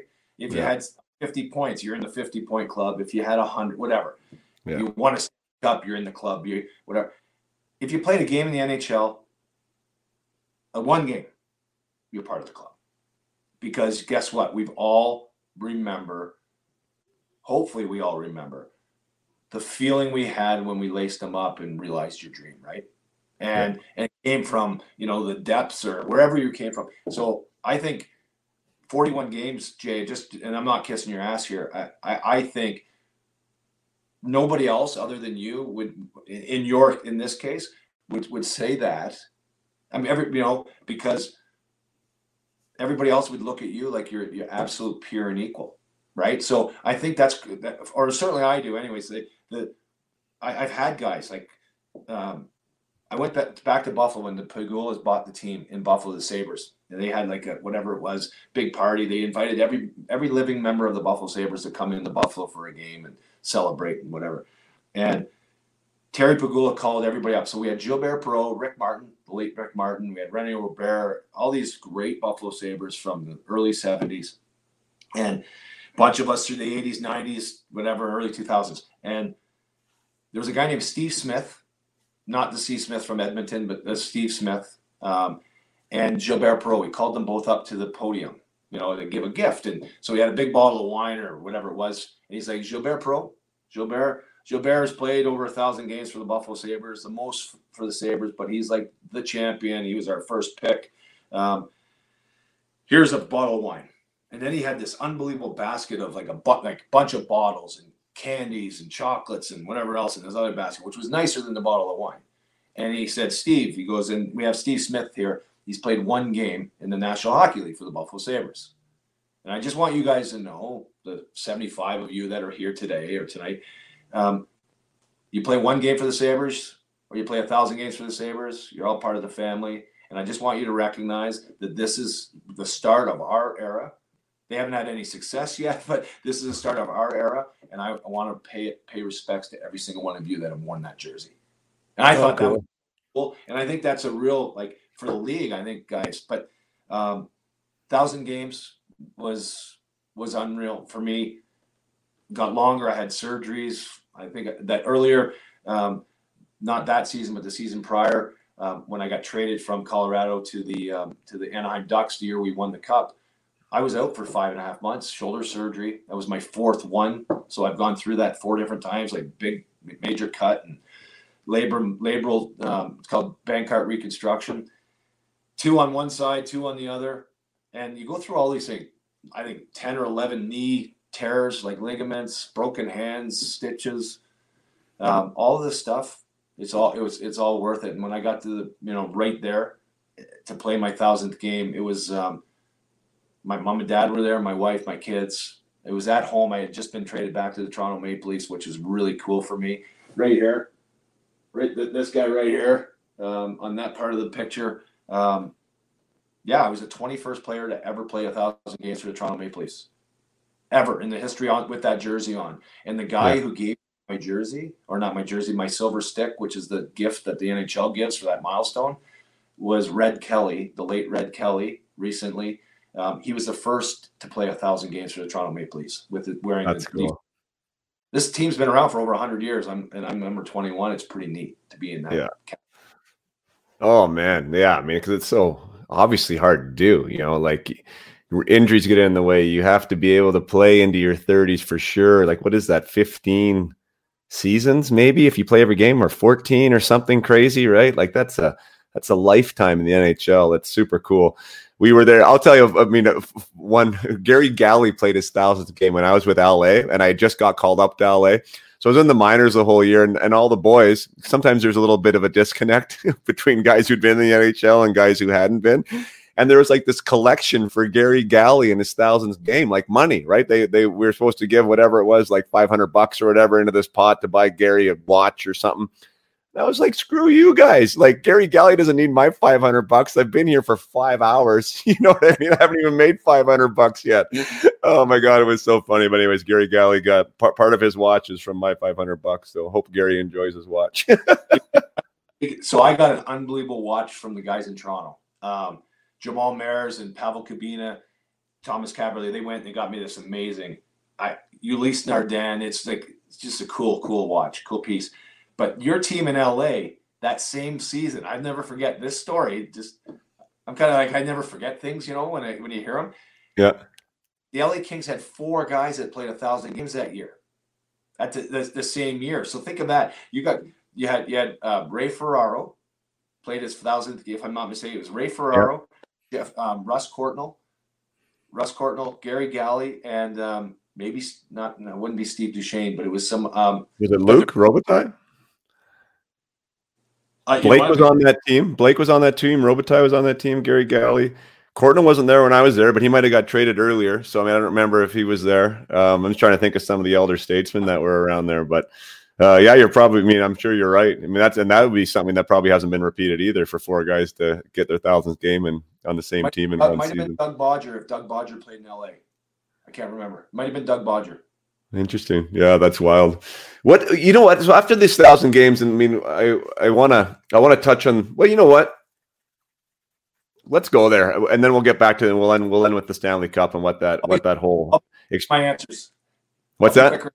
I'll be quicker. Oh no, no worries. If you don't, if you have the time, I got the time. But um, this thousand games, I think this is probably a good bridge to this. I mean, you talked about ending with Detroit. You talked about Kenny being an honorable guy, and you know, ending up sending you down. You never played a game in the AHL until your last season of pro hockey. Um, Yeah. You know how how was that? I mean, was that humbling? How was your approach when you were there? Uh, do you like what was that like for you to to finish uh, where someplace you'd never been?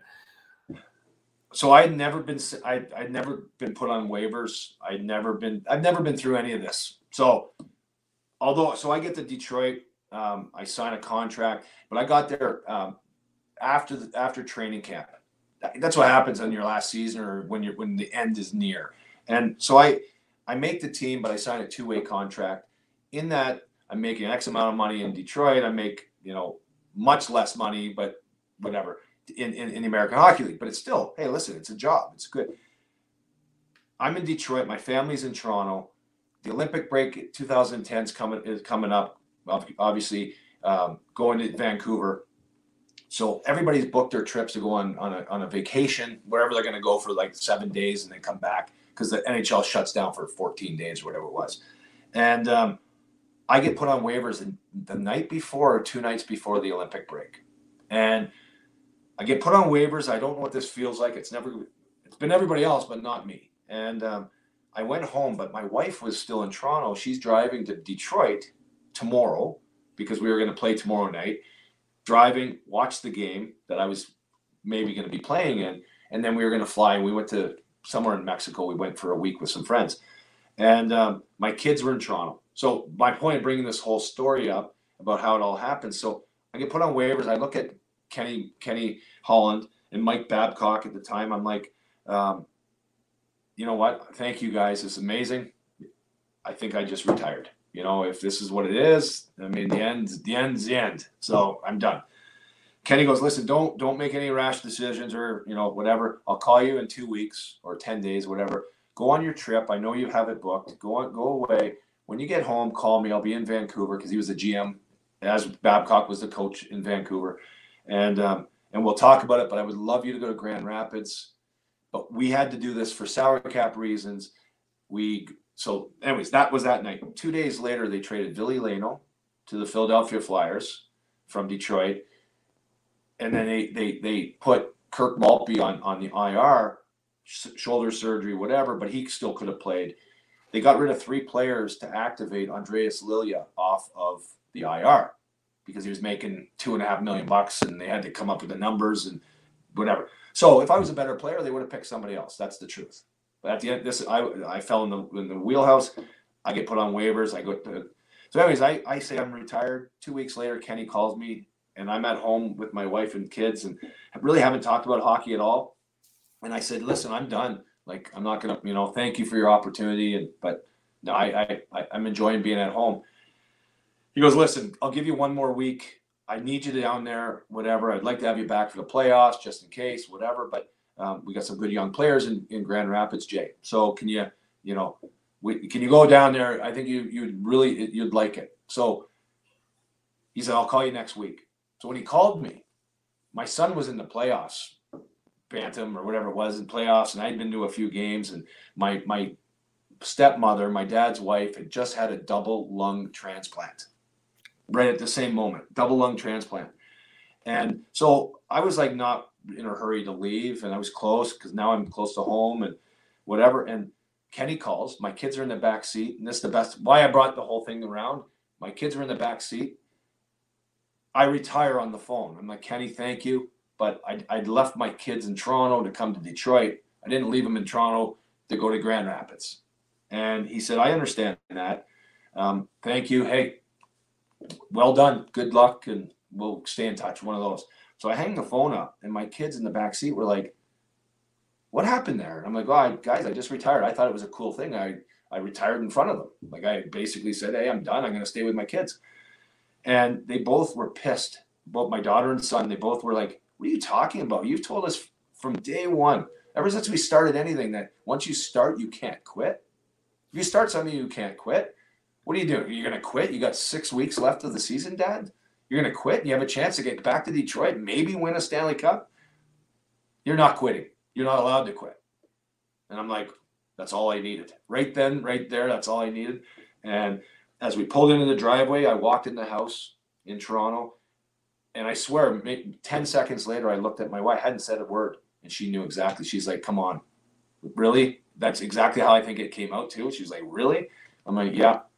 And she goes, okay, let's go. And we went upstairs, packed a bag, and I was in my car about an hour or two later. But Then I drove to Grand Rapids. Awesome. Was, so you call Kenny back on the way on the drive or what? Yeah, I, I called Kenny five minutes after I walked in the house and say, hey, hey, you know, I'm coming. I'll be there tomorrow. And um, it turned out to be one of the greatest things in my career, I think. Played 15 or 16 games. I fell in love with hockey again as a player. I played with Thomas Tatar and Justin Abdelkader and and others that were there that are still in the National Hockey League. And they were 18 or 19, 20 years old. I'm 38 years old at the time. And I was like their dad. My kid, my son was 14 and he was closer to them in age than, than I was with the, right? Like it's just kind of right. like, and, but again, halftime, you shift from being the guy to becoming a mentor. And I had good ones. And I, I, honestly, if I didn't do that, I don't know if I would have been doing TV the last 10 years, coaching kids this past year. I don't I, I don't know because maybe I would have been look too many guys are sour with the game when they leave. For right. me, I I fell I fell in love with it at the end. That is so cool, uh, and and probably gave you an ability to have a little different perspective and appreciation on what the hell is happening down there too, right? Because you mean stepping in the NHL at 19, you you mean you weren't you weren't on those buses and you haven't eaten that pizza sitting in Rochester and you know done done that done that stuff and to do it at the end there probably gave you a little bit of different look at it. So my my first thing, so typically like you'd have like big spreads of whatever filet mignon, whatever, like good good food, and my first game was in Peoria, Illinois, against the St. Louis Blues farm team in Peoria. The game's over. Well, we get on the bus and it's a five, I don't know, five, six hour bus trip back to um, Grand Rapids, whatever it is. And I got on the bus and there was a big bag of food, whatever, and a couple sodas. And, you know, there was whatever was there. And I'm like, okay, like, do I just, like, I don't know how it works down here. Do I just grab one? And they're like, no, no, you had to sign up and pay for it. Like, for the game.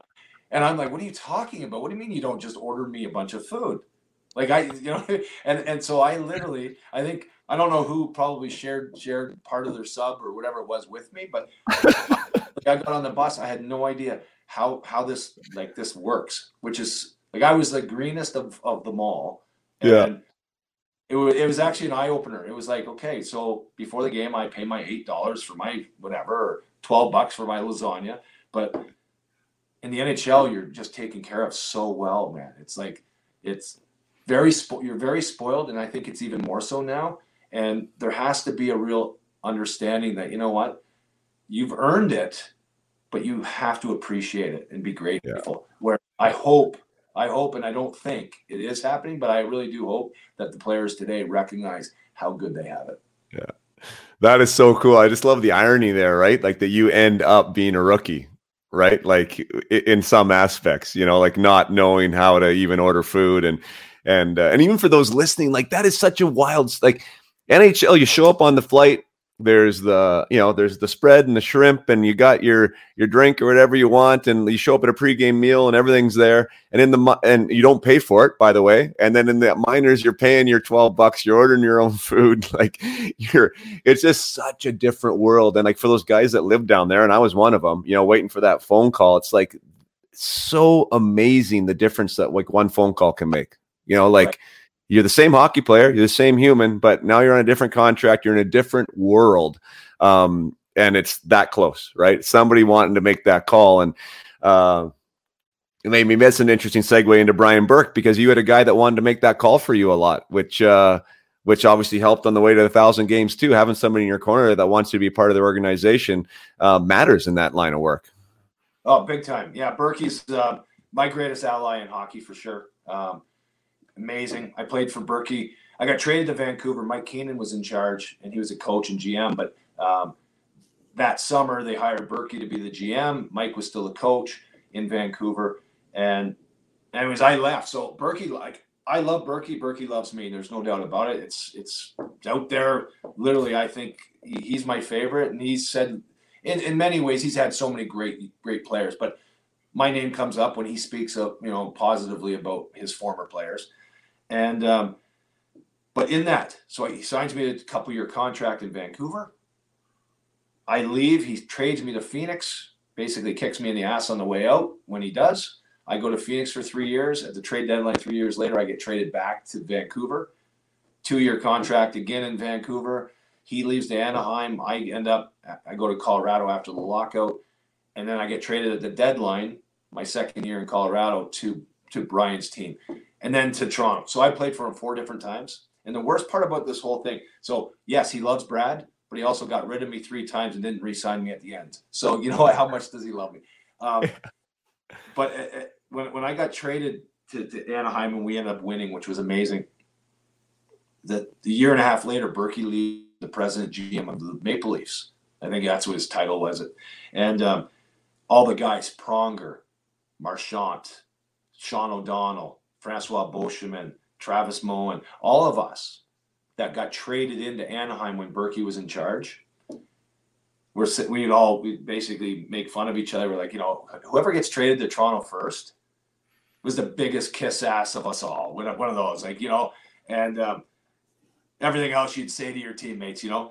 And yeah. so about six weeks after Ber- Berkey takes over in Toronto, it's my son's 13th birthday. I get a phone call and it's Bob Murray, and he's like, "Mayday, I just traded you to the Toronto Maple Leafs." and I and I loved it, right? You're going home to Toronto. He goes, by the way, he goes, it was like 75 degrees in California. It was unreal. I was on my deck at my house, and these you better have a parka because your game you have to play tomorrow in Montreal, and it's a blizzard or something. And it was just like that, that the, the difference, right, of location. But um, I ended up I go I went to Toronto, but I'm like I was dreading the texts that I'd get, and they're yeah. so funny. Of all yeah. my team, I'm like, hey, ball kisser, you, you know, like like every you might have to beat that out. But you know, yeah, you, you kiss ass, this and that. The, the comments in, in, in the texts were, were the best. They were they're gold. Yeah, that is beautiful. I was certain it would have been somebody else that I could have picked on, but it was me. Yeah. It was you. That's okay. You can handle it. You got thick skin. Um, how how was that? I mean, we I, I've, I've hinted at talking about the cup. I mean, you got traded there at the deadline. I think if I did my homework right, um, and uh, and then you end up winning it. Right? I mean, the biggest, the greatest prize a hockey player can win, and that whole scenario. I've never really talked to somebody about that because even though you, I mean, you definitely went through the war of the two months it takes to win that cup, but you haven't been a part of that for for the whole season or for multiple years. Right? You what was that like? I mean, you obviously you were later in your career, you were respected in the league, people knew who you were, but like fitting in and being a part of things there. How did, yeah, how was that? I mean, can you speak to that? Yeah. Um, the first thing I'd say is I think it would be.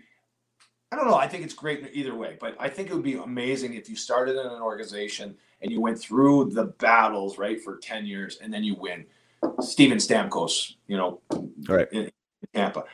I think that's amazing. Um, but being traded, going through it, um, the ability to actually fit into a room. So I've been traded a few times. I played on multiple. So a lot of people say when you're traded, that must be hard. I'm like, it's the greatest thing ever. The first time getting traded was like broke my heart, but after that, it was always exciting. You know, one chapter closes and you're just like you're just you keep going. Um, great guys in Anaheim, really, really good veteran players and some great young guys. And I knew Berkey and I knew the system, you know, that he would he wants. I didn't know Randy Carlyle though um, very well at all. And yeah. first comment, he called me in. Um, I went before my first game or whatever it was, and he's like, "Mayday, Randy, Randy Carlyle." He's like, what makes you special? And I'm like, I don't know.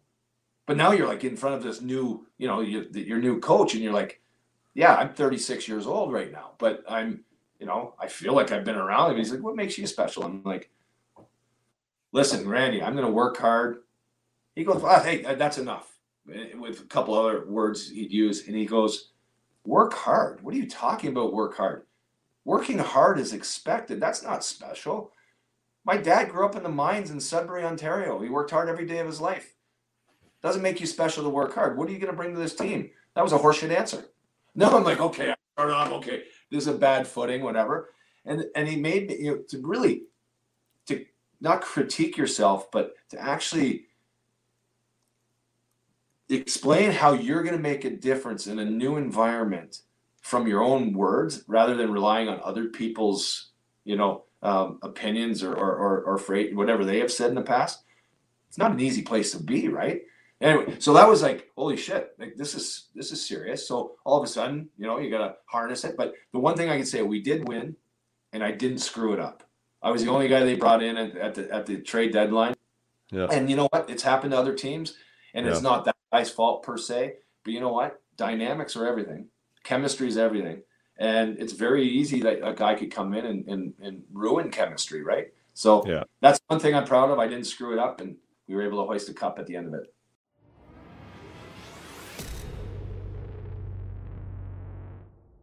Last break here, just to once again to remind you about My Dance Live, uh, mydancelive.ca. If there is a dancer in your life somewhere, either in your own house or a cousin or a niece or a nephew or a granddaughter or a grandson, uh, My Dance Live is where they need to be starting on March 15th with my wife, who is going to take them on a journey to become a better dancer and give them the tools that they can use after the four week program is over that they can continue to step into their own personal greatness and find their recipe for success. So, mydancelive.ca, make sure that uh, you get that in there. That's where you sign up. And don't forget the promo code UPMyHockey. Dot, oh no, Up My Hockey 20 for $20 off. That's what it is, Up My Hockey 20. Get your $20 off the program. And um, and you can tell them that I sent you. So get in there, get it done. Thanks for listening today. Cheers. Yeah, that's sweet. And that uh, I mean, every Stanley Cup champion special, uh, you know, t- championship team is special. Like that one, you know, having Pronger and Niedermayer on your back end is is you know, I don't know if there's two better defenders on us on the team to win a cup. You know, I mean, like c- combined, right? Like that's that was amazing, probably to play with those guys. And then you had one of my old teammates, Shawn Thornton, uh, on your team there. Did you were you guys line mates or like what was your relationship like like like with uh, Thordy? Well, the only the only bad thing about playing with Thordy is every time I'd get the puck, there would only be half of it left. hey, Shawn Thornton. No, you know what? God, God bless him. He went on to win another cup with the Boston Bruins. When he was inserted in the lineup to play against the Vancouver Canucks, Game Three, they're down two games to nothing. Thornton made a difference in that series. Um, it, no, I so I played with him. How about this? I was Shawn Thornton, George Parros, myself, three guys. Now we didn't always play, but on the fourth line in Anaheim, I'm not so sure. You had you had Pronger and Niedermayer on the back end. You had and McDonald. Andy McDonald's a guy that unsung hero who yeah. doesn't get talked about enough. He was so so good. Getzlaf and Perry, young guys, just emerging. Not yeah. to mention everybody else. Sean O'Donnell in the back end. Who wants to fight? Like if you're coming into Anaheim to actually have a have a like a real physical game, like seriously, like how how far down their depth chart do we become absolute monsters, right? Maybe the top two guys on each team, whatever. And then yeah. our team was loaded. So we were tough, we were skilled, and our goaltenders were amazing. Both of them won big games for us, Bryzgalov and Giguere. So it, it, it was a team effort 100%. Yeah, that's super cool. Um, maybe we'll end with a couple more typical questions. i am gonna go back to the to the fans here, and and uh, somebody asked this one, which I think is actually a cool perspective. Uh, Hasek, Roy, or Brodeur? Who you taking? And he says, I'm going Hasek. You mean you only, I think you only played with Hasek, correct? But played against the other ones. You mentioned Roy in that one series. Yeah. Uh, who would be, who would be your, who would be your pick? Well, I, so my, I have my answer 100%. Um, I played with Marty Brodeur in the world championships in 1996. So whatever. So I was with Marty for about two or three weeks. over yeah. at Vienna. Um, they're all amazing. Dominik Hasek to me is the best goaltender that's ever played.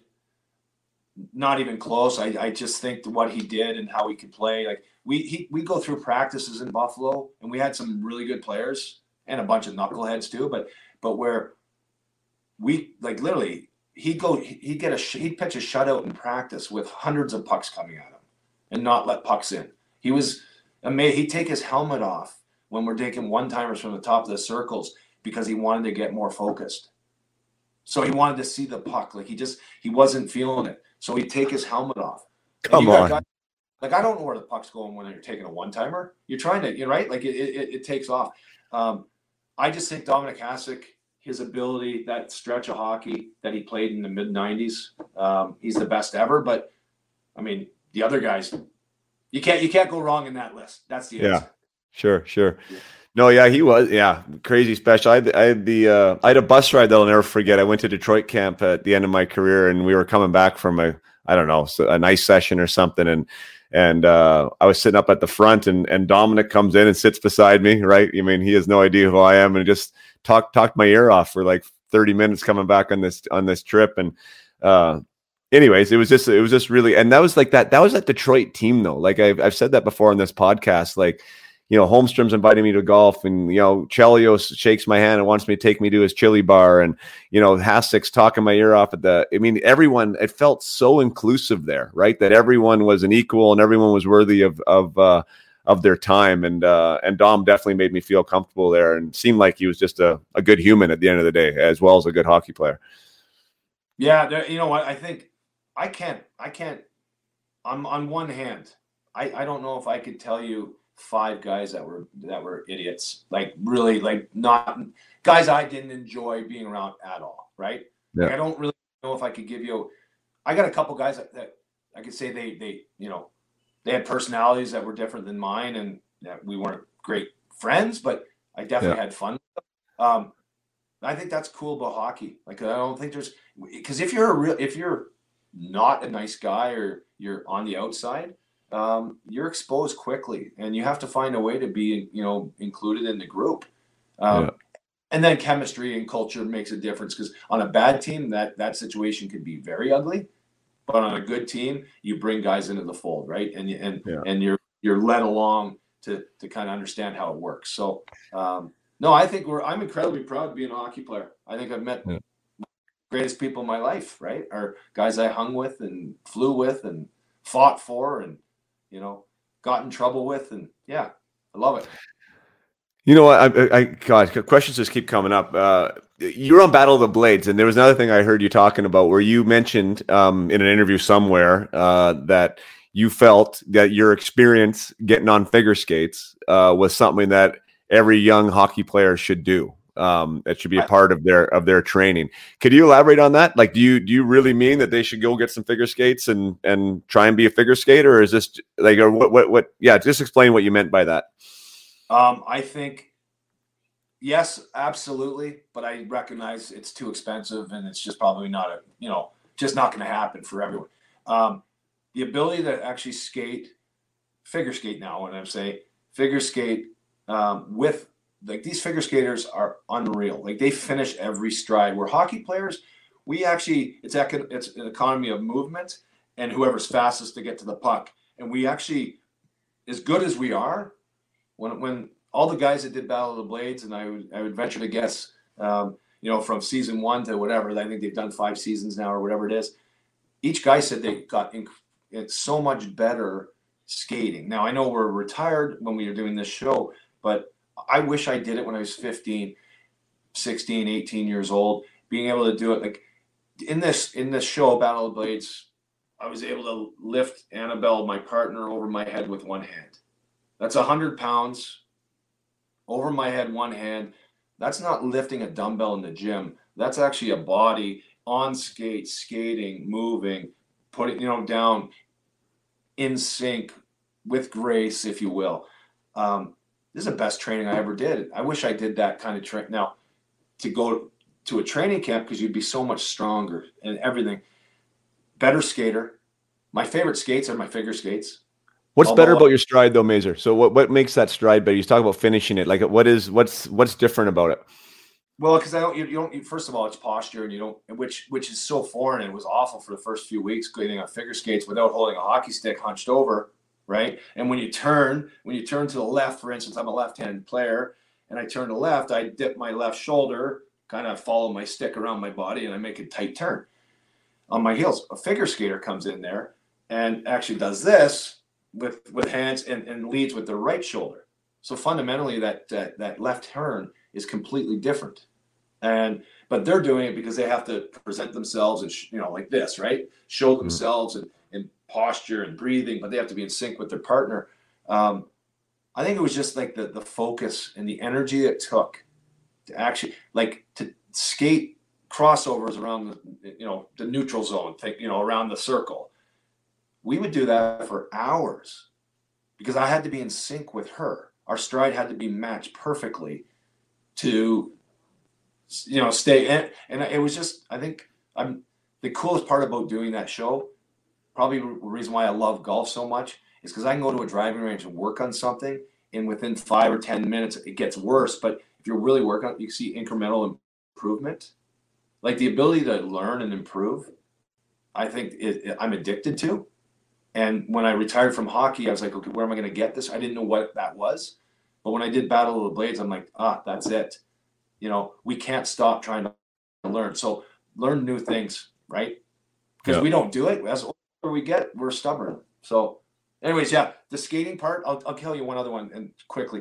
It's called the three turn. If you don't know what the three yep. turn is, it's an outside edge into to an inside edge on the same foot, as opposed to, to doing a mohawk turn. So yep. going forwards to, and opening up for a one timer. If you do a three turn outside edge, inside edge on your left foot as a left winger or a left hand shot, I'm already loaded up on my shooting foot. My shot's better. I score more goals. I would have been a better hockey player had I even learned that one move. Right. And that's and, and for for you being a right hand shot, it would be your right leg in that case for a one timer. But um, I never knew that. I played hockey for 20 years in the NHL. The best people in the world never was taught that. That's strange. So you go from your outside edge. Uh, I'm a righty. My my my right my right leg outside edge. I'm pivoting around to my inside edge, and now I'm uh, open for that one timer. So yeah, you're here. Yeah, I know it looks weird. Yeah, outside edge to inside edge. So it's it's imagine your imagine your your toe of your of, of for you you're you're coming out of the that right corner, right? Yeah. You cycled the puck and you're turning around the top of the circle to take a one timer. You know what that looks like? Yeah. Yeah. As you're going around, instead of opening up to a mohawk turn, take receiving the pass on the wrong foot, then you have to load it up and then you shoot it. So there's six moves to a mohawk turn to shoot yeah. a puck. Although it can happen quick, there's actually one move and a shot on a three turn. So right. if Brett yeah. scored, I bet if we actually broke down goals of one timers, the best in the game over the years, I bet you that's how they turned. Right. Yeah, no, that's cool. Uh, well, uh, we'll finish with uh, just a conventional uh, hockey question to somebody who's who's been around a ton of fights. You mean playing as long as you did in the enforcer era? Who do you have a top three? Like who who who lives in that in that rarefied air? It's interesting, and I don't want to bias your your answer, but I know Boogaard was a was a real big name back in the day. I know Tony Twist was. Uh, one of the names who was used to be my next door neighbor and is a friend of mine was Eric Godard, who knocked out Boogaard in Calgary. Um, and somebody on Spit and Chicklets said that he was he was up there as one of the toughest guys of his time. And no disrespect to Eric, but I just I mean that's just not the world that I lived in, right? Like, is there is there any names and maybe some sleepers on that list that that that uh, that people might not have heard of before? Uh, there's so many more that you and I have like we won't even touch that are so tough and could have be could have knocked Godard out on a one off or Boogaard or me or you know what I mean? Like you had Kenny Belanger for a while. He was like like short while, but he was he was a beast. Um, looking at like Stephen Flynn when he was playing for LA, he came in. He was a pretty tough guy. You know, um, Donald Brashear for a moment, for a long moment, he played a long career as well. But um, for a while, he was the toughest in the in the NHL. Um, Rob Ray, I mean, this guy went to war pretty much every night, and he was tough as nails and would fight. And listen, half the battle of a fight is is is showing up, right? Like the actual what happens if win or lose? Are you coming back? And there's yeah. so many tough guys. Eric, I fought Eric Godard. Um, he was playing for the Islanders. I thought I was playing for Colorado. Came across, eh, pull it up on YouTube. Not a good fight for Brad May, but he he was a big guy. I knew it. it was at the end of my shift. I'm like, this guy had been on a roll. I think he he he, he was he was beating guys up, and I'm like, you know what? I have to jump in here. But you know, if I could slip on the banana peel, I'm okay. I'll get a five minute major, but I, you know, fight's over. I did my job. Um, yeah. Yeah, there was a lot of guys like that. I would say for me, and maybe it's more because of just folklore, but I king of king of the fights, Bob Probert, just because we we all appreciate, I mean, what he did and his career and stuff. I think Joey Kocur's got to be in that in that conversation. Tony Twist, one hundred percent in that con, that conversation. Um, those three, Boogaard, I fought a couple times, but one in particular, he was so intimidating because he's so big, right?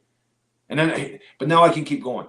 Yeah, right, right. I mean, it doesn't stop because I mean that era, just like the list just kept going. And I guess that's the thing too. I mean, I'm reading Brantt Myhres' book right now, who's a teammate of mine back in Spokane uh, back in the day, and I don't know if you, if you, he has a book out talking about his battle with sobriety and uh, and his experience of being that enforcer. But I mean, he keeps going back to that scenario of there's you're going to lose at some point, no matter who you are, right? And and and it might not be pretty, but you then you got to do it again and you might lose again. You know what I mean? Like it's just that whole living in that, you know, I don't know what the right way to frame it is. And you'd be, you'd probably be much more eloquent than me, but you know, you can only win for so long. Right. And, and no matter how good you are, somebody's coming. And there was so many tough guys back in that era. It would have been an interesting world to live in. Well, I just don't think that if, if you're a guy, most of us, and I'm not even gonna limp myself like, but, but most of us that, that fought, um, or expected to fight, expected ourselves to, to be that protector, if you will, want to call it that. Um, there's nowhere to hide. And guess what? If you actually pick your spots, because that was a big comment back then, is yeah, he's picking his spots. You know, basically means like he's trying to take the easy route. And you know what? In many cases, I bet you all of us have, and we all did it. You know, and there was moments you're like, oh my god, I'm in over my head here, but I got to do it.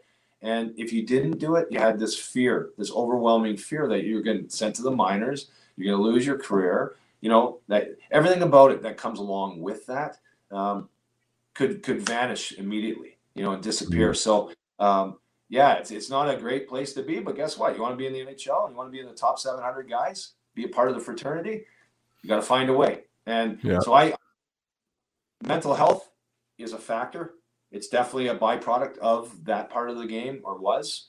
Um, I also think that there's a responsibility on every individual to understand, try try to understand themselves and recognize, hey, this is just a part of doing a job, and it's on you. The responsibility lays within. So I and and I say that respectfully because I, I, do know a lot of my friends have gone through some tough things, tough times. Yeah. you spoke of Brantt and and we're all here for them. That's that's the one message. Hockey player, we're here for you, but we need to know.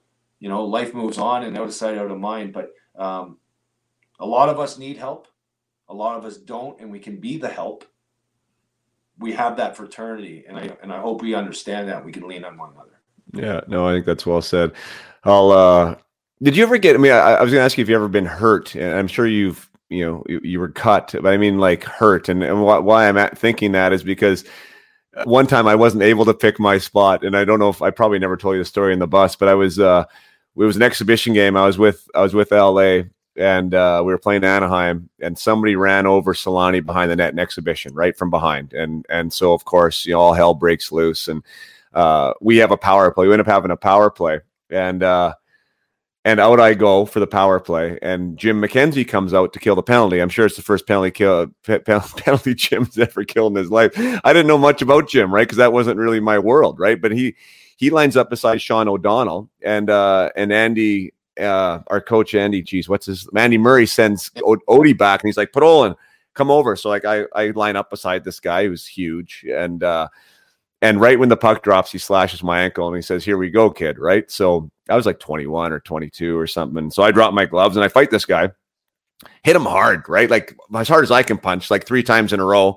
And I think I'm doing really well. And then I had no idea he was a lefty. And all of a sudden he starts hitting me. And I think he only hit me twice. And I was on my back and, you know, big cut over my cheek. And anyways, I mean, as far as that went though, like he didn't, I wasn't hurt. You know, I mean, I was cut, uh, but it was probably the best thing I could have ever done to get the respect of those guys on that team. Um, you know, the amount of, the amount of, you know, bum taps I got and high fives and you know whatever after the game was was super special and super cool. But you know, for me, it was like I'm okay. You know, like I'm okay. I did that and I'm okay, right? Like it was for me. It was it was it was interesting having that realization. I just fought one of the toughest guys in the game at the time, and you know, and he, he did a number on me, but I was I was still okay. You know, like how were how were you in those? Like, did you did you ever experience you know a, a knockout or or something like that that you know had a little more severe consequences than a cut? you know what? I broke my hands. Um, I, I, I really I never got hurt in a fight. I know I got hit hard. That that that that punch hurt me, or I felt it for days. Yes, you know. Um, but no, I never got hurt in a fight. I dislocated my shoulders in fights, so where I had to have surgery for four to six month recoveries.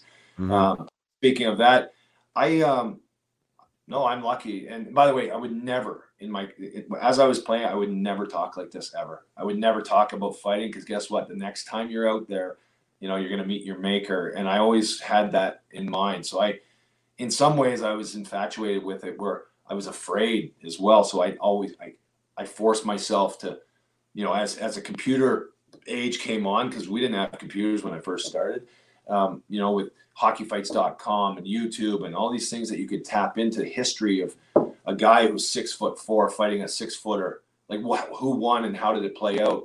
Well, I started watching, you know, all these different sites, and and it would prepare me for who was possibly I'm going to play against that that you know you might face or whatever. A lot of energy yeah. spent definitely worrying about staying safe. Um, yeah, yeah. But yeah, that's no interesting. Doubt. I wonder how. I mean, we get back. We don't need to go there, but like, how, if you spent that much time wondering how to beat somebody wide and cut to the middle and score the goal, you know, like what that might have might have done, and what these kids can do now with this video at their disposal. Like, my gosh, it's like wild. If I could have watched everything Mario Lemieux did when I was ten years old, like he was my guy, like, oh my god, would that have been a valuable thing to be able to to be able to do? I, I amazing, amazing, and just to cap off that other conversation, the threat of the fight is more important than the fight itself. So even going forward in this new age hockey and everything else that's happening right now, the ability, the understanding that you know what, you still have to play the game honorably and, and safe. And if you do anything outlandish, there's going to be you know retribution or consequences. So the threat of the fight is more important than the fight itself. So Pat LaFontaine, Dale Hawerchuk to finish off the whole fighting comment in Buffalo with a bunch of knuckleheads. I remember skating around. I was doing, you know, just imposing my will on, on on the other team and whatever. So we get in between periods, and Patty and Dale are losing it on me, and they're like, "What do you settle them down? You're you're you're running around, and you know what? Now they're coming after us." So what does the New York Rangers do at that moment? They don't come after Brad and Rob Ray because they know they're going to be in a fight. Beukeboom and Kypreos and, and, and these guys, they start t- targeting LaFontaine and Mogilny, right? And, and, and Hawerchuk. All of a sudden, they're in between periods and they're like, hey, settle down. We're winning this game. Enough's enough. Yeah, I don't want to get hurt tonight. No more. And you know what? There was no fight needed, but the fight was the threat. The fight wasn't needed. We went on. We played the third period. The game was over. It was police within our own locker room. Our right. star players told us to settle down because they were get they were under the gun because we were you know inflaming this situation and and I think that's why fighting is amazing and that's why it should be still part of the game. But but I do recognize that concussions and everything else that we can get into, um, it, it, it, they're real and it's real and the optics of the game. There's rules, stick by them. Yeah, we'll see where that goes. I mean, it does seem like it's, um, you know, they're trying to, I don't know what the right word is, like leg- legislate it out almost. You know, I mean, starting at the minor levels, you know, the junior, like what happens at junior, obviously, if you can't fight in junior, you know, like it's going to be tough to fight in the NHL or less guys are going to be able to do it. I think, I think in some point in the future, there probably won't be fighting. Um, I'm with you though. I think, I think it should be there. Maybe it's because of the era we came up with, but I do, I, I don't know. I, I, I just, there's a strategy to it. There's a there's a there's something about about the energy of it, um, and I think too, and I've said this before, uh, possibly not to you, but there there's something like you respect yourself for what you had to do and what you had to go through. Like there, there's an element of being a hockey player where that when that's involved, that it's a test of your metal It's a test of your mental makeup. Um, and it is maybe a little caveman or a little gladiator like, but I'm okay with saying that, right? Like it took you you you had to be a bit of a different type of person to be able to do it to be able to play there with that fear, whether it was real or not, right? To get it done. Even as a goal scorer, I felt that I had to have a little bit of a, you know, an edge to me to go to those areas, knowing that somebody could take your head off or knowing that somebody might want to take a piece out of you, right? And I, I had some pride with that, and I still do, right? That I was able to to produce in that era, and I think that that's something that I don't know. I wish other hockey players could do because there's something about saying that I'm a hockey player and knowing that that's a part of it. I think it just uh, to me, I, I, like being able to say that that that was included in the process. No, I love it. I love it. Uh, let me ask you, what's your favorite movie? My favorite like, movie. Well, interesting. There's, well, I mean, I, I I said Gladiator now, and that's going to come to my mind. I think Gladiator, Shawshank Redemption are always some that come off my come off my lips when somebody asks me that. Okay, so another one that comes up, a lot of guys, and listen, the Notebook comes up every once in a while too. So, hey, listen, movies are great, but Gladiator, Braveheart, right? Braveheart, yeah. one, all these movies. It's who we are. It's where we came from. Like it is part of like this whole str- you know struggle. I I just yeah I love it. I love it. Yeah. And and that same guy that would say I don't understand it in hockey, his favorite movie is Braveheart, and I don't understand that whatsoever. Do you know what I mean? like, right. Okay, if that if that if that's true, how in the world can you not see the value in it here? But hey, we're evolving, so it's good. Yeah, yeah, there you go. Well, Brad, I mean, it's been two hours. My gosh, I know uh, it's just like sitting on the bus. I think we could probably keep keep going here, but we'll we'll pull we'll pull the cord on it. Um, really, really great points, really great perspectives. Um, I love your stories, man, and uh, you know, I, I just look now. I, uh, uh, I was joking a little bit about my 41 games, but you played 1,041. So you played a thousand on the nose, a thousand more regular season games than me. That's pretty wild. And you have the same birthday as my youngest son. So somehow we're, we're kind of tied there. So I, I, uh, I appreciate you spending, spending your time with us here and, and sharing those stories, man. Hey, I can't, I can't wait to come to Predator Ridge and come visit you. Hey man, let's do it. Yeah. Have you played this course? I have, well, way back when. Yeah. Yeah. I haven't played it. I haven't been out there in 10, 15 years, but yeah, early 2000s. Okay, so you haven't played the new one yet then? I haven't played the new one, no. Okay, yeah, the Ridge, that's great. So there's a little plug for Predator. Yeah, it held the uh, what was that called? You know, the NHL PA golf tournament that you guys have. It came here a couple years in a row. It was that was awesome for a guy like me to to be able to to play in that and see some of these old faces. That was a ton of fun. So yeah, you got to get out here. You're I know you're a good golfer. You'd love the course. It'd be great. I, I, I can't wait, guys. I can't wait to get there. All right, sweet. All right, well, we'll cut her off here. Um, just stay on for a sec, Brad, and then I'll, I'll chat with you after. But uh, thanks for everyone tuning in. Um, until next week, play hard and keep your head up. Cheers.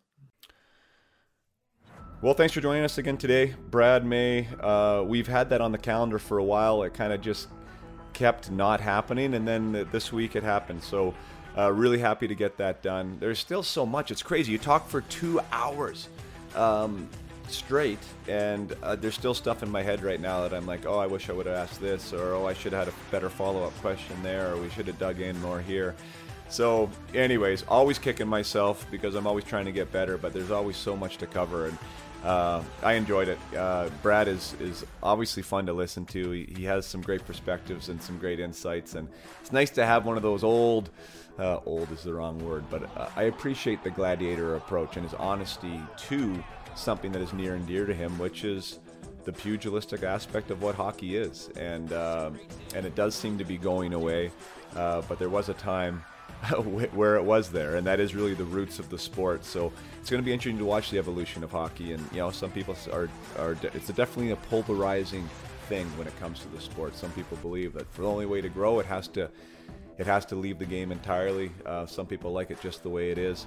Uh, some people even maybe wish that we turned back the clock a little bit and allowed it to be uh, a little more feisty. But no matter where you stand in the argument, uh, there's no denying uh, that what Brad did for his teams uh, and what he did for his teammates and for the fans in those cities was bring people together and understand that people were safe when he was on the ice, that he would go to bat for his team and for his city. And uh, he brought a lot of people out of their chairs while he did it. So call me what you will, uh, but I like the Brad Mays of the world, and I think that they uh, they have a place. And uh, it was awesome to have a conversation with him today. So until next time, play hard and keep your head up.